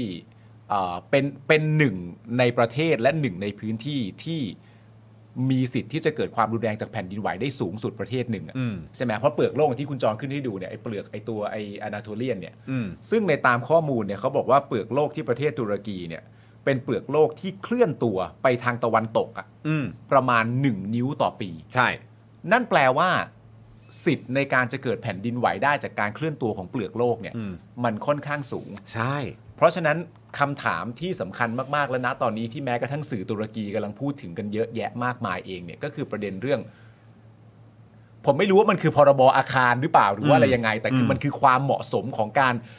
สร้างอาคารมาให้มีมาตรฐานรองรับสิ่งที่จะเกิดขึ้นได้ อยู่เสมอๆในประเทศที่มีลักษณะเฉพาะตัวแบบตุรกีอ่ะ ใช่ อืมนะครับแล้วคือถ้าคุณผู้ชมดูในแผนที่นะครับแผนที่ตุรกีที่ติดกับซีเรียเนี่ยนะครับอันนี้เนี่ยคือตอนนี้มันหนักเข้าไปอีกคุณผู้ชม เดี๋ยวเอ่อรบกวนพี่ใหญ่แบบเอ่อขยายใหญ่แป๊บหนึ่งนะครับแล้วเดี๋ยวค่อยๆกลับมาเป็นไซส์นี้ก็ได้ คือตอนนี้เนี่ยที่มันกำลังหนักอยู่เนี่ยนะครับคือมันมันมันไม่ใช่แค่เรื่องแผ่นดินไหวเท่านั้นที่ที่เอ่อสร้างความเสียหายนะครับแต่คราวนี้เนี่ยปัญหาคือว่าตรงตอนบนเนี่ยของทางซีเรียเนี่ยนะครับก็เป็นพื้นที่ที่ต้องเรียกว่าเป็นเหมือนแบบคล้าย ๆ ที่มั่นสุดท้ายอ่ะคือตรงตรงก่อนที่จะถึงตรงขอบประเทศเอ่อตุรกีอ่ะ อืม ตรงโซนนั้นน่ะมันจะเป็นที่ที่แบบว่าพวกฝ่ายต่อต้านรัฐบาลอัสซาดอ่ะ อืม เขาเหมือนเป็นฐานที่มั่นของเขาอ่ะ อืม อยู่ตรงนั้น อืม แล้วก็ที่ผ่านมาเนี่ยก็โดนรัฐบาลของอัสซาดเนี่ยคือบอมตลอดอ่ะ อืม แล้วก็เอากองทัพอะไรไปบุกอะไรตลอดอ่ะบอมตลอดคือไม่ได้ไม่ได้อยู่อย่างสงบอ่ะ ครับ คือก็ใช้ชีวิตกันค่อนข้างลำบากกันอยู่แล้วอ่ะ ฮะ ใช่ไหมครับ แล้วพอคราวนี้เนี่ยก็เกิดแผ่นดินไหวอีกนะครับ เพราะฉะนั้นคือในซีเรียเนี่ยตรงพื้นที่บริเวณนั้นเนี่ยที่ได้รับผลกระทบแล้วก็มีคนเสียชีวิตหลายพันคนเนี่ยก็คือการที่จะเข้าถึงในเรื่องของความช่วยเหลือต่างๆเนี่ยก็ยาก แล้วไอเอ่อเอ่อเขาเรียกว่าอาหารอะไรต่างๆ ที่พอจะแบบช่วยคนที่เขาไม่มีที่อยู่อาศัยใช่ไหมทำทำเอ่อหาอาหารกินอะไรลำบาก เพราะเพราะเนี่ยประสบปัญหาเอ่อแผ่นดินไหวเนี่ย ครับ ก็เข้าถึงยากอีก อืม เพราะว่ารัฐบาลของอาซาดเนี่ยก็ไม่มีทางอยู่แล้วแหละ ที่จะให้ความช่วยเหลืออเพราะเขาก็ถือว่าไอ้พวกตรงโซนเนี้ยมันเป็นพวกกบฏ ต่อสู้กันอยู่ ใช่ไหมล่ะ อืม เออเป็นกบฏต่อต้านพวกฉัน อืม ใช่ไหมฮะทั้งทั้งๆที่รัฐบาลอาซาดนี่ก็เราก็รู้ๆกันอยู่ว่า อืม เป็นยังไงเดี๋ยววันหลังเราก็จะมาเล่าให้ฟังกันอีกทีนะครับ ฮะ แต่ว่าก็คือตอนนี้การจะเข้าความช่วยเหลือจะไปถึงตรงจุดนั้นเนี่ยก็ยาก อืม โดยส่วนใหญ่ตอนนี้เนี่ยความช่วยเหลือจะไปในทางของตุรกีซะมากกว่า ใช่ แล้วไอ้ความช่วยเหลือที่จะผ่านตุรกีไปถึงตรงฝั่งของซีเรียเนี่ยก็ยากด้วยเพราะว่าฝั่งตุรกีเองเนี่ยคือจริงๆเขาก็มีปัญหากับทางซีเรียด้วยเหมือนกัน อืม ในระดับหนึ่งนะครับ แล้วหนักครับ เพราะว่าตรงโซนนั้นนี่ก็เป็นโซนที่มีผู้อพยพที่เขาหนีความรุนแรงของสงครามกลางเมืองของซีเรียเนี่ยไปอยู่ตรงโซนนั้นเนี่ยประมาณ 5 0 0แสนกว่าคนนะ ครับ คือจริง ๆ แล้วมีผู้อพยพชาวซีเรียข้ามไปในฝั่งของตุรกีก็ 3 ล้านกว่าคนนะนะครับแต่แค่เฉพาะตรงพื้นที่บริเวณเอ่อบริเวณนั้นเนี่ยประมาณ 5 0 0แสนนะ อืม นะครับแล้วก็คนไอ้ตรงโซนที่ตรงเมืองนั้นเนี่ยตรงแถวเมืองออกเสียงว่ายังไงนะกาเซียนเทปเนี่ย ใช่ ก็เป็นพื้นที่แบบเหมือนอารมณ์แบบที่ คนที่อยู่ในบริเวณนั้นก็ไม่ได้มีรายได้สักเท่าไหร่อ่ะ อืม โดยเฉลี่ยของคนในพื้นที่นั้นก็จะอยู่กันที่ประมาณสักเดือนละประมาณ 300 เหรียญ อ่าฮะ ก็คือประมาณสักมีรายได้กันเดือนละประมาณสัก 9,000 บาทอ่ะ อ่า ใช่ไหมฮะ อ่าอ่า แล้วคือเออตุรกีเองในช่วงที่ผ่านมาก็หนักมากแล้วนะ อืม เพราะว่าตุรกีเนี่ยเงินเฟ้อสิบเท่านะ เออ จากแบบปกติอ่ะ อืม คือปัญหาเศรษฐกิจก็หนักครับ อืม แล้วก็กำลังจะมีการเลือกตั้งอะไรพวกนี้อีกใช่ไหมครับ เลือกตั้งวันที่ 14 พฤษภา ใช่นะครับ การ แล้ว เลือ ก็ กตั้งสมาชิกสภาผู้แทนราษฎรนะครับ แล้วก็มาเจออันนี้อีก โอ้โห คือหนักครับ หนักหนักจริง ๆ หนัก อืม จริง ๆ ครับ แล้วก็นี่คือฝั่งซีเรียก็หนักนะ เพราะตุรกีเขายังพอมีระบบมีมีเรื่องของเอ่อเขาเรียกว่าอะไรระบบการปกครองท้องถิ่นหรืออะไรเออหรือแบบเขาเรียกว่าอะไรกันในระบบราชการอ่ะมันยังมันยังฟังก์ชันอยู่อ่ะ อืม นี่ขนาดฟังก์ชันนะ นี่ขนาดฟังก์ชันแล้ แล้ว วขนาด นะ ฟังก์ชันนะคุณผู้ชม อืม นะครับ แต่ฝั่งซีเรียนี่สิ มันมีสงครามกลางเมืองไง อืม ใช่ไหมฮะเพราะฉะนั้นคือตรงนั้นนี่ผู้คนเสียชีวิตกันเยอะแยะมากมายครับ ใช่ฮะ แล้วก็ความช่วยเหลือก็ไปไม่ถึง อืม นะครับ แต่ว่าตอนนี้ก็เท่าที่ทราบเนี่ยก็คือว่า ก็มีการระดมความช่วยเหลือนะครับ ใช่ จากแบบเอ่อหลากหลายประเทศนานาชาติเนี่ยก็ อืม ก็เข้าไปกันเต็มเลยนะครับ อืม นะฮะมีแบบฝั่งเอเชียก็ไปกันเยอะ ใช่ นะครับ ก็ไปกันแบบเยอะมากนะครับ แต่ว่าความช่วยเหลือมันยังต้องไปกันอีกเยอะเลยอะครับ ใช่ครับ นะฮะ เพราะณตอนนี้จริงๆเอ่อเอ่อประชาชนในประเทศตุรกีนะตอนนี้เท่าที่ติดตามข่าวดูก็มีการต่อว่าทางรัฐบาลตัวเองค่อนข้างสูงมากพอ ใช่ สมควร ใช่ช่ ในแง่ของการทำงานและความล่าช้าของเจ้าหน้าที่ ใช่ใช่ นะครับ ใช่ ผมบอกว่าตอนแรกนี่มีแบบเอ่อเอ่อประชาชนที่แบบว่าหนีออกมาได้ เอาตัวเองออกมาจากแบบซากตึกได้ก็ต้องแบบว่าเอ่อมีความพยายามในการไปหารถตักกันมาเอง หาไฟพ่นกันมาเอง หาครีมตัดเหล็กกันมาเอง เพื่อจะช่วยประชาชนให้ออกมาก่อน แล้วก็ ใช่ ก็มีการพูดถึงความล่าช้าในการทำงานนะครับ แล้วก็แน่นอนนะครับ ไฟฟงไฟฟ้าก็ไม่มีด้วย ถูกต้อง นะครับหนักครับหนักหนักจริง ๆ นะครับ ฮะ แต่คือจริง ๆ ตอนที่ไปตุรกีตอนนั้นผมก็ไปที่เอ่อไปที่เอ่ออิสตันบูลเนี่ย อืม ก็คือสำหรับผมนะ ผมก็เอ่อรู้สึกว่าชาวชาวชาวอิสตันบูลก็คือคนตุรกีอะเท่าที่ผมเจอโดยส่วนใหญ่ อืม คือคือ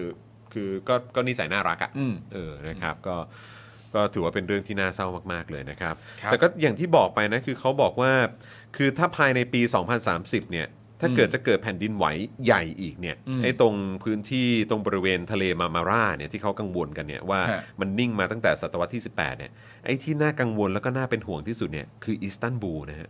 อ๋อเหรอ เออ น่ากลัวมากจริง ๆ นั่นแหละ ใช่ครับ ตรงนั้นแหละครับผม อืม ที่เขาไปถ่ายรูปกันเนาะเอ ใช่ อนะครับ ตรงอิสตันบูลเนี่ย ก็ไปถ่ายรูปกันตรงเนี่ยทะเลมามาร่าเนี่ย ตรงนั้นน่ะก็เป็นจุดถ่ายรูปสวยๆ อีกจุดหนึ่งด้วย อืม ก็ผมเพิ่งไปกับอาจารย์โควิดมาแหละ ครับ เขาบอกว่าตรงโซนนั้นก็น่ากลัว ตรงโซนนั้นก็น่ากลัว พี่ใหญ่เขาดูตรงตรงเปลือกโลกอีกทีได้ไหมผมอยากรู้ว่ามันเอ้เส้นมันลากไปถึงตรงนั่นไง เห็นไหม อืม เส้นลากลากขึ้นไปตรงตรงขอบที่ตรงระหว่างยูเรเชียนเพลทกับอนาโตเลียนเพลทอะ อืม นั่นแหละแล้วไอ้ไอ้ตรงที่เป็นเอ่อสีฟ้าตรงนั้นก็คือทะเลมามารา อืม นะครับก็น่าเป็นห่วงเหมือนกันนะครับ แต่ว่าตอนนี้ก็ต้องช่วยเหลือเออทางฝั่งของตุรกีให้ได้มากที่สุดก่อนแหละนะค ครั รับบ นะฮะอ่ะแล้วก็แน่นอนครับสำหรับประเทศไทยเนี่ยก็มีรายงานว่ารัฐบาลไทยมอบเงินช่วยเหลือตุรกี 5 ล้านบาท ซีเรีย 1 ล้านบาทนะอย่างที่พี่ปาล์มบอกไปนะครับ แล้วก็เตรียมจัดส่งหน่วยกู้ภัยและแพทย์เผชิญเหตุฉุกเฉิน รวมถึงอาหารและของใช้จำเป็น ซึ่งกระทรวงต่างประเทศจะเป็นหน่วยงานประสานสำหรับการให้ความช่วยเหลือเอ่อตุรกีและซีเรียต่อไปนะครับ คราวนี้ครับคุณผู้ชมไอ้ที่ผมรู้สึกว่ามันไม่โอเคเลยก็คือ การออกมาแสดงความเห็นหรือออกมาแสดงความเสียใจของประยุทธ์จันทร์โอชาครับ อืม เรามีคลิปใช่ไหมฮะ เรามีคลิปอ่ะลองลองลองไปฟังกันครับ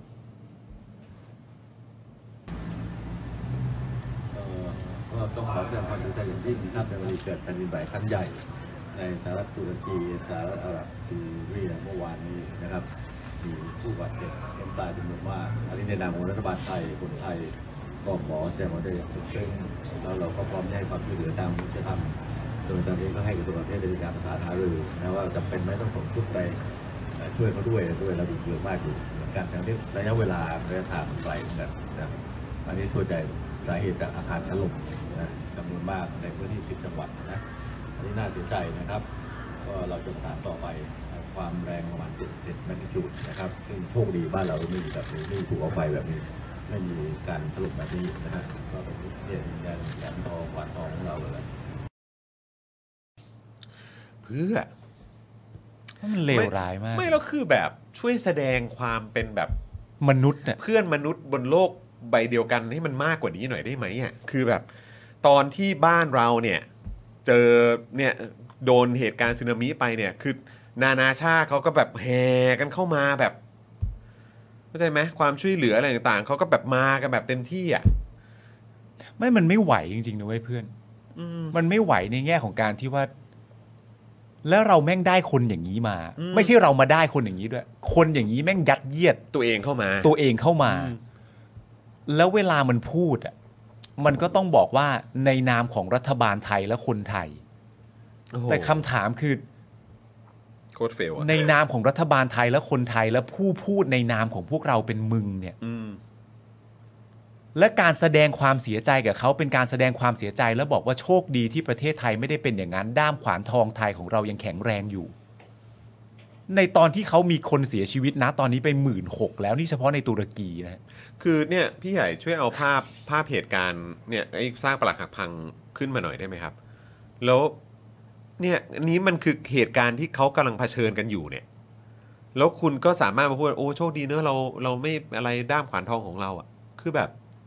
เขากำลังเจอแบบนี้อยู่อะ่ะ เนี่ย คือสุดจริงนะมันมันไม่รู้ดิผมมีความรู้สึกว่ามันยิ่งมันยิ่งย้ำชัดว่าความเป็นคนมันน้อยอ่ะ อืม พูด พูดทำไมวะ คุณจูบอกว่าพวกกูต้องรู้สึกยินดีที่ประเทศตัวเองไม่มีภูเขาไฟ หรือแบบแผ่นดินไหวเหมือนตุรกีเหรอ สถานะตอนนั้นคือแสดงความเสียใจกับประเทศ ที่เขาเจอวิบากกรรมของประเทศอยู่ มึงจะวกมาประเทศตัวเองทำไม มันมันนั่นแหละฮะมันมันมันได้ขนาดนั้นเลยเหรอวะเฮียคนคนหนึ่งมันจะ มันจะไม่ได้เรื่องในทุกภาคส่วนได้ขนาดนั้นเลยเหรอวะ เหนื่อยใจนะครับ นั่นแหละครับก็เป็นการตอกย้ำอีกทีหนึ่งนะครับ จะเลือกตั้งแล้วนะครับ ก็ย้อนย้อนกลับไปด้วยก็คือว่าเออแบบเนี้ยเราอย่าให้อย่าให้อย่าให้มันกลับมาได้นะ จริงๆไอ้ที่เราบอกว่าไอ้โหวต62 ที่แบบว่าเฮ้ยช่วยกันไปจับตามองกันหน่อยไปติดตามกันหน่อยเนี่ยก็เพราะว่าไม่อยากให้มันกลับมาครับ อืมใช่ครับพี่ปาล์มอันนั้นแหละครับ protect our vote นะครับ อย่าลืมนะคุณผู้ชม อันนี้อันนี้เอ่อเช็คเฉดสีเหรอครับหรือว่าอะไร เผื่อมันไม่ชัด นั่นแหละ อันนี้นะ าครับคุณผู้ชมน่าจะทราบกันอยู่ก็ มีนี่ด้วยนะ เข้าเว็บกันไปก็ได้นะเอ่ออะไรนะ vote 62 com ใช่บนความดอทคอม นะครับ ข้างในก็จะมีข้อมูลมากมายเลยคุณผู้ชมมีทั้งแบบว่าจากหน่วยเลือกตั้ง แล้วไปกกตเขต แล้วไปกกตจังหวัด แล้วก็ไปกกตกลาง แล้วก็ไปที่สื่อแล้วก็สื่อรายงานแล้วก็เอ่อมีประเด็นเรื่องข้อมูลอะไรต่างๆนานามากมาย ลักษณะคำแนะนำในการถ่ายภาพว่าไปถึงแล้วถ่ายอะไรบ้างอะไรสำคัญ นับคะแนนอย่างไรขานคะแนนอย่างไร เรามีสิทธิ์จะประท้วงไหมถ้าเกิดแสงสว่างน้อย และเราไม่ได้ยินหรือว่าอยู่ไกล แล้วเรามีความรู้สึกว่าการขานคะแนนกับการขีดคะแนนไม่ตรงกันมีครบเลยคุณผู้ชม ใช่แล้วก็สิ่งที่สำคัญมาก ๆ ก็คืออาใครที่รู้ว่าหน่วยเลือกตั้งของตัวเองเนี่ยนะครับเอ่ออาจจะแบบโอ้ยอยู่ห่างไกลนะครับ แล้วก็แบบเอ๊ะมันดูมีความน่ากังวลนะเพราะไม่ค่อยเอ่อมีสื่อหรือว่าไม่มีใครไปสังเกตการณ์การนับคะแนนนะครับ หรือว่าเอ่อเหตุการณ์ที่มันเกิดขึ้นในคูหาสักเท่าไหร่เนี่ยนะครับก็ช่วยกันเอ่อไปสังเกตการณ์กันหน่อย มาเป็น ครับ อาสาสมัครกันหน่อย อืม นะครับนะก็คือถ้าจะให้ดีคือติดตามตั้งแต่เริ่มต้นนะครับตั้งแต่เขาเปิด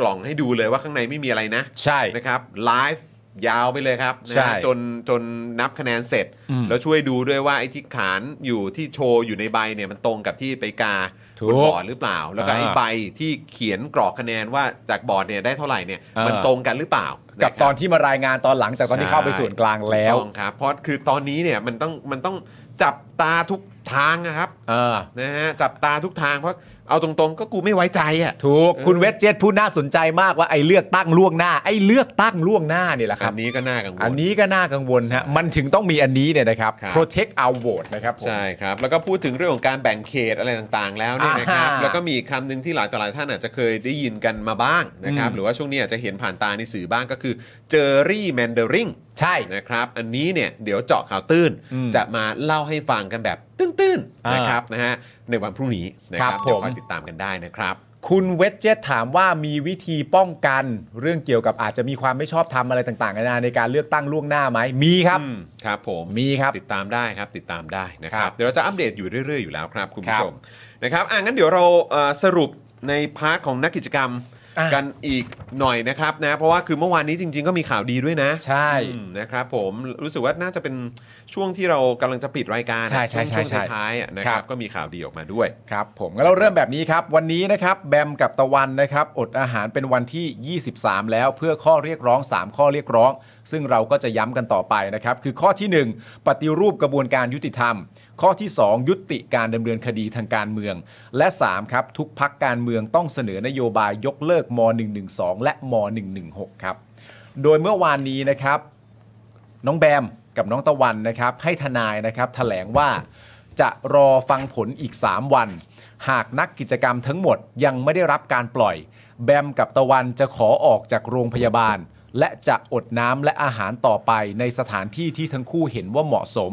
โดยจะไม่รับสารอาหารใด ๆ อีก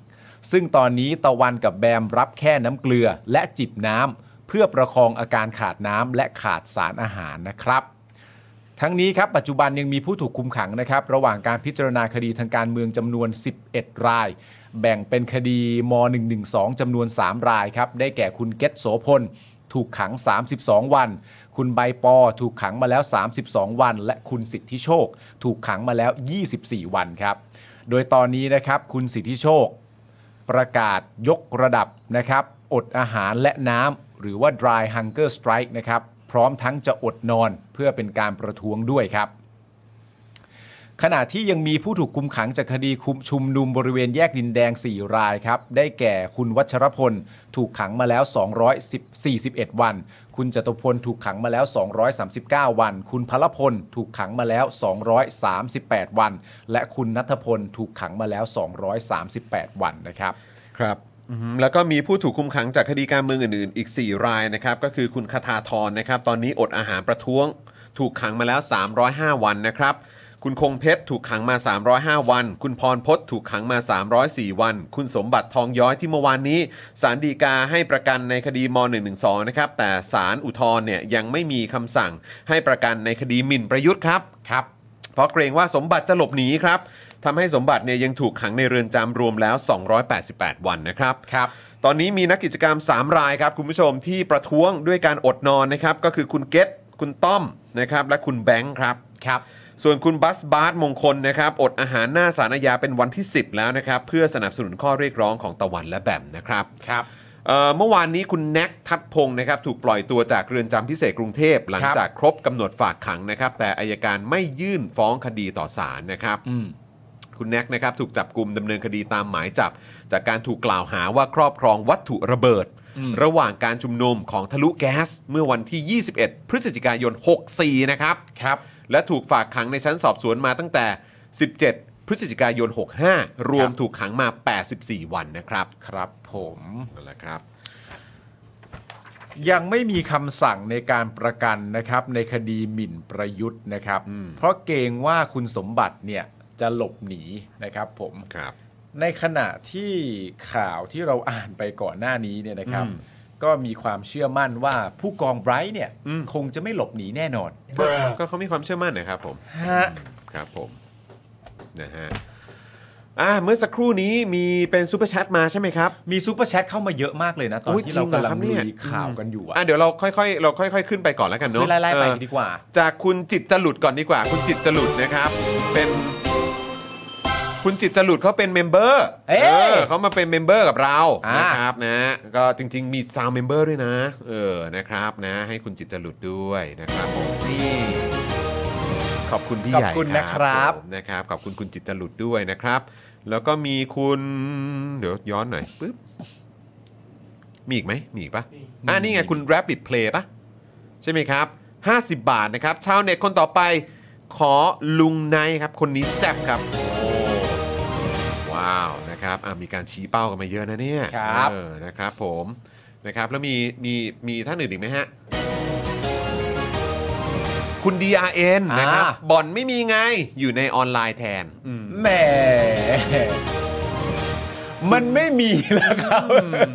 คุณ TK แบ็กยานะครับตำรวจนี่มันหน้าแจ๊ะหน้าจริง อ่ะ ๆอืมครับผมแหม คุณยายานะครับ แต่จุดเด่นของภาคภูมิคงเป็น facial expression อ่าครับผม อ่ คุณภาคภูมิพิพัฒน์ใช่ไหมฮะ ภาคภูมิพิพัฒน์พพพเพอะไร ครับ นะ ผม นะฮะอ่ะแล้วก็มี new member ใหม่เข้ามาคุณสรัญญาด้วย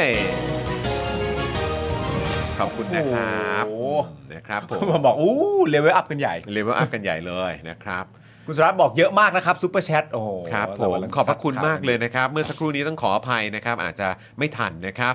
เอ่อคุณกิตนัทมาอีก 69 บาทครับผมอืมนะครับ ขอบคุณครับ บอกว่า KD ไปซันแล้วครับพี่ปาล์ม พูดเป็นเล่น เควินดูแรนต์เหรอ พูด ใช่ เป็ ปะ นเล่น ใช่ เควินดูแรนต์ไปซันเหรอ พูดเป็นเล่น ทำไมทำไมพูดเป็นเล่นน่ะผมก็นึกว่าเขาก็แบบ เออเขาเรียกว่าอะไรก็ก็มีการ อุ๊ย ย้าย ไป ที แล้ว ม จ กัน ริงว่า จริงเหรอเนี่ย อันนี้เรื่อง อุ๊ย ใหญ่เลยใช่ไหม เรื่องใหญ่ แล้วบรุกลินเน็ตจะเหลือใครบ้างอันนี้ ไม่เหลือแล้ว ไม่เหลือแล้วด้วย เพราะสรุปไคลรีเออร์วินก็ย้ายทีมแล้ว เอาเหรอฮะ ย้ายไปอยู่ดัลลัสมา v ริก เออ แล้วส่วนเจมส์ฮาร์เดนก็ย้ายออกจากทีมไปตั้งนานแล้ว เออ แล้วเพิ่งมารู้เหมือนกัน ณ ตอนนี้ว่าเควินดูแรนต์ไปอยู่ฟีนิกซ์ซันแล้ว เอาละครับอื้อหือแล้วคือ เอาละฮะ อย่างนี้คืออะไรบรุกลินเน t s เขาจะมีการทำทีมใหม่แล้วฮะ หรือว่ายังไง ก็ต้องถามพี่เจซีอะ ครับ ว่าพี่เจซีจะไปทางไหนต่อดี เก็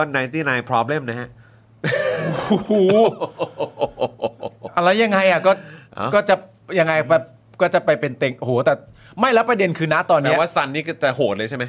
ซันนะเป็นทีมที่โอเคอยู่แล้ว อ่า เออ และณตอนเนี้ยเพิ่มเควินดูแรนต์ไปเนี่ย ก็น่าจะแกร่ง คื ขึ้น อ ไปอีกไหม เอางี้ดีกว่า มันจะมีผู้เล่นบางคนน่ะ อืม ซึ่งจริง ๆ ในลีกอ่ะ เออ มันมีไม่เยอะนะ เราชอบบอกกันว่าลีกมีนั่นนู่นนี่แบบคนนั้นเป็นสตาร์คนนี้เป็นสตาร์เนี่ยแต่ว่าในความเป็นจริงแล้วอ่ะ ถ้าจะเอาในแง่ของตัวบุคคลที่แบบว่าย้ายทีมไปแล้วทำให้ทีมนั้นมี potential ที่จะได้แชมป์ได้เลยอ่ะ อืม มันมีอยู่ไม่เกิน 5 คนหรอก อ๋อ เอาจริงๆอ่ะไม่เกิน ครับ 5 6 7 คนหรอก คือก็สุดจริงอ่ะ ก็ เท สุ พ ดจริง อะ ซึ่งเควินดูแรนต์น่ะคือหนึ่หงนึ่ ใน งในนั้ นั้น น คือการที่มาอยู่ซันก็ทำให้ซัน คือซันน่ะเป็นทีมที่ได้ที่หนึ่งก่อนเข้าไปเล่นเพลย์ออฟมาประมาณสักปี 2 ปีติดแล้วนะ แต่ณตอนนี้มีเควินดูแรนต์ก็คือ ถ้าพูดอย่างกว้างๆ ก็คือมึงก็หวังแชมป์เลยดีกว่า โอ้ อย่างนั้นเลย เออ น่าสนใจนะครับ หุ้ย อ่ะ น่าติดตามครับ ฝั่งพิมยร์ลีกก็น่าติดตามนะครับ เพราะว่าเรื่องแมนซิตี้นี่ก็โอ้โหนะครับ มีอีเมลหลุดออกมาด้วย เอา ล่าสุด ไม่ได้ตามเลย ใช่ครับ แล้วก็ตอนนี้ก็มีประเด็นแมนยูด้วยนี่ แมนยู นะคบ เรื่อง ว่าเอ่อเหมือน อาหรับเหรอ เออฝั่ง อ่ากากกาตา ตา ร์ ร์เนี่ยเขาจะมา อ่า ซื้อ แล้วเขาก็บอกอยู่ว่าเอ้ย แต่ถ้าเกิดกาตาร์มาซื้อเนี่ยแบบนี้เนี่ยแมนยูจะไปเล่นบอลยุโรปได้ไหมเนี่ย เพราะว่าเขาบอกว่าเดี๋ยวมันจะมีปัญหาเหมือนตอนไอ้เรดบูอ่ะเออที่อะไรอ่ะในบอลเยอรมันอ่ะ เรดบูลซาว มัน บวก แล้วก็ไลฟ์ซิกอ่ะ อา อา บี เบลอาเบล เออ ไลฟ์ซิก ใช่เออคือเขาบอกว่าเหมือนแบบด้วยความเป็นเจ้าของเดียวกันมันมีความเขาเรียกว่าอะไรนะ มันขัดแย้งกันอ่ะมัน ทับซ้อน ทับซ้อนผลประโยชน์กันอ่ะ อ่า เออ ผลประโยชน์ทับซ้อน ก็ไม่รู้เหมือนกันนะครับ ก็เดี๋ยวเดี๋ยวต้องรอดูครับ ผมก็ เออ ไม่แน่ใจว่าเออมันจะมันจะน่ากลัวขนาดนั้นหรือเปล่านะครับ อ่า แล้วก็เดี๋ยวรอดูแล้วกันนะครับ แต่ว่าก็แมนยูนี่เขาก็รอลุ้นเจ้าของใหม่ใช่ไหมเดี๋ยวต้องมาดูปะหรือว่ามันน่าจะชัวร์แล้ว เพราะ ยั เห็ ง น ยังยังยัง เพราะเหมือน ไชัว เหมือนเหมือนมีเหมือนมีเป็นคนที่จะซื้อก็มีเป็นเป็นหลอดหรือเป็นเซ ใช่ อ ใช่ ร์หรืออะไร มี สักอย่างอีก มี คนห เศร นึ่ ษ ง ฐีอังกฤษอีก ใช่ไหมฮะ อีกทีมหนึ่งนะ อีกทีม อีกอีกชุดหนึ่ง อีกชุดหนึ่งที่เขาเล็งอยู่ว่าจะซื้อเหมือนกันนะครับ ช่วงนี้คนรวยก็โดนจับตา ครับ เชลซีก็โดนอยู่ เชลซีก็โดน พอตโบ ด้ ลี วย อะ อ่า อ่า ใช่ครับผม แล้วลิเวอร์พูลครับพี่ใหญ่ครับ เออ ลิเวอร์พูลเอาเดลี่ท็อปิกไปซื้อไหมครับ อ่ะฝากคุณผู้ชมก็ช่วยกันหน่อยละกัน ช่วยหน่อยแล้วกัน ด้วยการกดดอกจันครับ 489 912 นะฮะเอ่อ411 แล้วก็โทรออกนะ มาเป็นท่อน้ำเลี้ยงให้กับพวกเรา อ่า เดือนละ 149 บาทนะครับ อ่า หรือเติมพลังให้กับพวกเราแบบรายวันได้นะครับ ผ่านทางบัญชีกสิกรไทยนะครับ 0698975539 นะครับ เติมพลังให้กับพวกเราก็ได้นะครับนะฮะ ครับผม ก็ใครเป็นทีมย้อนหลังก็เติมพลังให้เราได้นะ หรือว่ามาเป็น ใช่ ท่อนำเลี้ยงให้กับพวกเราได้ด้วยเหมือนกัน ส่วนเมมเบอร์นะครับทาง YouTube ก็ยังเป็นกันได้อยู่นะครับซัพพอร์เตอร์ทาง Facebook ก็เป็นกันได้อยู่นะครับนะ ฮะ ก็ช่วยกันสนับสนุนพวกเราครับ เราอยากลุยกันต่ออยากอยู่ใกล้ชิดคุณผู้ชมแบบนี้ แล้วก็นำเสนอเรื่องราวข่าวสารแบบนี้ให้กับคุณผู้ชมแบบนี้ต่อไปเรื่อยๆ ทุกวันผ่าน Daily Topics แล้วก็เจาะข่าวตื่นด้วยนะครับ ครับ นะฮะ ผมคุณ Get Crazy บอกว่าเราเปลี่ยนเป็นรายการวิเคราะห์กีฬาแล้วเหรอ เราไม่ได้เปลี่ยนเราเป็นแบบนี้ตลอดครับ ช่วงท้ายไง ช่ ก็ วงท้าย พูดกันด้วยนะครับนะฮะอ่ะโอเค คุณผู้ชมครับแหมตอนนี้หมดเวลาแล้วนะครับ เดี๋ยวยังไงพรุ่งนี้กลับมาเจอกันบ่ายโมง เช่นเคยพรุ่งนี้พี่ใหญ่ป่ะฮะ พรุ่งนี้พี่ใหญ่เช่นเคยนะ ใช่ครับใช่ นะครับ เดี๋ยวกลับมาเจอกันนะครับเอ่อแล้วก็เดี๋ยวพรุ่งนี้ต้องมาลุ้นด้วยว่า CEO ของเราจะมาหรือเปล่า อ่า ใช่ นะครับเดี๋ยวคอยติดตามนะครับผมนะ ค ฮะ รับ อ่าวันนี้หมดเวลาแล้วครับคุณผู้ชมครับ ผมจอห์นวินยูนะครับ คุณปาล์มนะค ครั รับ บ แล้วก็แน่นอนพี่ใหญ่สป็อคดักทีวีของเรานะครับ พวกเรา 3 คนลากันไปก่อนนะครับ สวัสดีครับ สวัสดีครับ สวัสดีครับ บ๊ายบายจ้า สำหรับเจ้าของเพจนะครับที่ยิงโฆษณาแล้วค่าโฆษณาแพง ค่าโฆษณาสูงสูงๆนะครับลองเอาคอร์สนี้ไปประยุกต์ใช้ได้ ตอนแรกเนี่ยผมก็ไม่คิดเหมือนกัน ว่ามันจะใช้กับการยิงโฆษณาได้นะครับคือจริงๆแล้วความตั้งใจจริงผมอะผมแค่อยากจะทำคอร์สที่วิเคราะห์พฤติกรรมของผู้ใช้งานนะครับในโซเชียลมีเดียเฉยๆนะฮะเพื่อให้ได้ออร์แกนิกริชที่เพิ่มมากขึ้นนะครับ แต่ ดันมี ผู้ใช้ที่มีประสบการณ์เขามาลองซื้อไปนะครับ แล้วเขาเอาไปประยุกต์ใช้ทำให้ค่าโฆษณาของเขาอะลดลงถึง 10 เท่าเลย แล้วก็มีอีกรายหนึ่งนะครับ เป็นผู้ใช้ที่มีประสบการณ์เหมือนกันนะครับ ซื้อเอาไปประยุกต์ใช้ปรากฏว่าพอปรับใช้ตามคอร์สนี้แล้วอ่ะเขาบอกว่าพอเขาหยุดแอดน่ะลิสต์มันไม่ค่อยตกเขาส่งรีวิวมาให้ดูด้วยนะครับ ถ้าท่านอยากทราบว่ารีวิวอยู่ตรงไหนก็ไปดูในโพสต์ข้างล่างได้นะครับผมโพสต์ไว้แล้วนะฮะ หลาย ๆ ท่านเนี่ยซื้อไปแล้วอ่ะ แล้วเขาปรับได้ภายในสัปดาห์สองสัปดาห์เองผมว่าเขาเก่ง เขาเก่งจริงนะครับก็ไม่คิดว่าคอร์สของเราจะเป็นประโยชน์ขนาดนี้นะครับ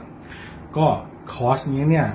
2,999 บาทนะครับ ถ้าใครสนใจก็ทักแชทมาได้เลยนะครับ ก็หวังว่าจะเป็นประโยชน์นะครับ หลังซื้อคอร์สไปแล้วนะครับ ไม่ต้องกังวลนะครับ ก็ถามได้นะครับ กลับมาถามได้นะครับ ไม่ว่าจะเรื่องคอร์สหรือนอกคอร์สนะครับ ถ้ารู้ผมตอบให้ ถ้าไม่รู้ผมก็จะไปค้นหามาให้ โอเค ขอบคุณมากครับ คอร์ส 2,999 บาทนะ ทักแชทได้เลย ครับขอบคุณครับ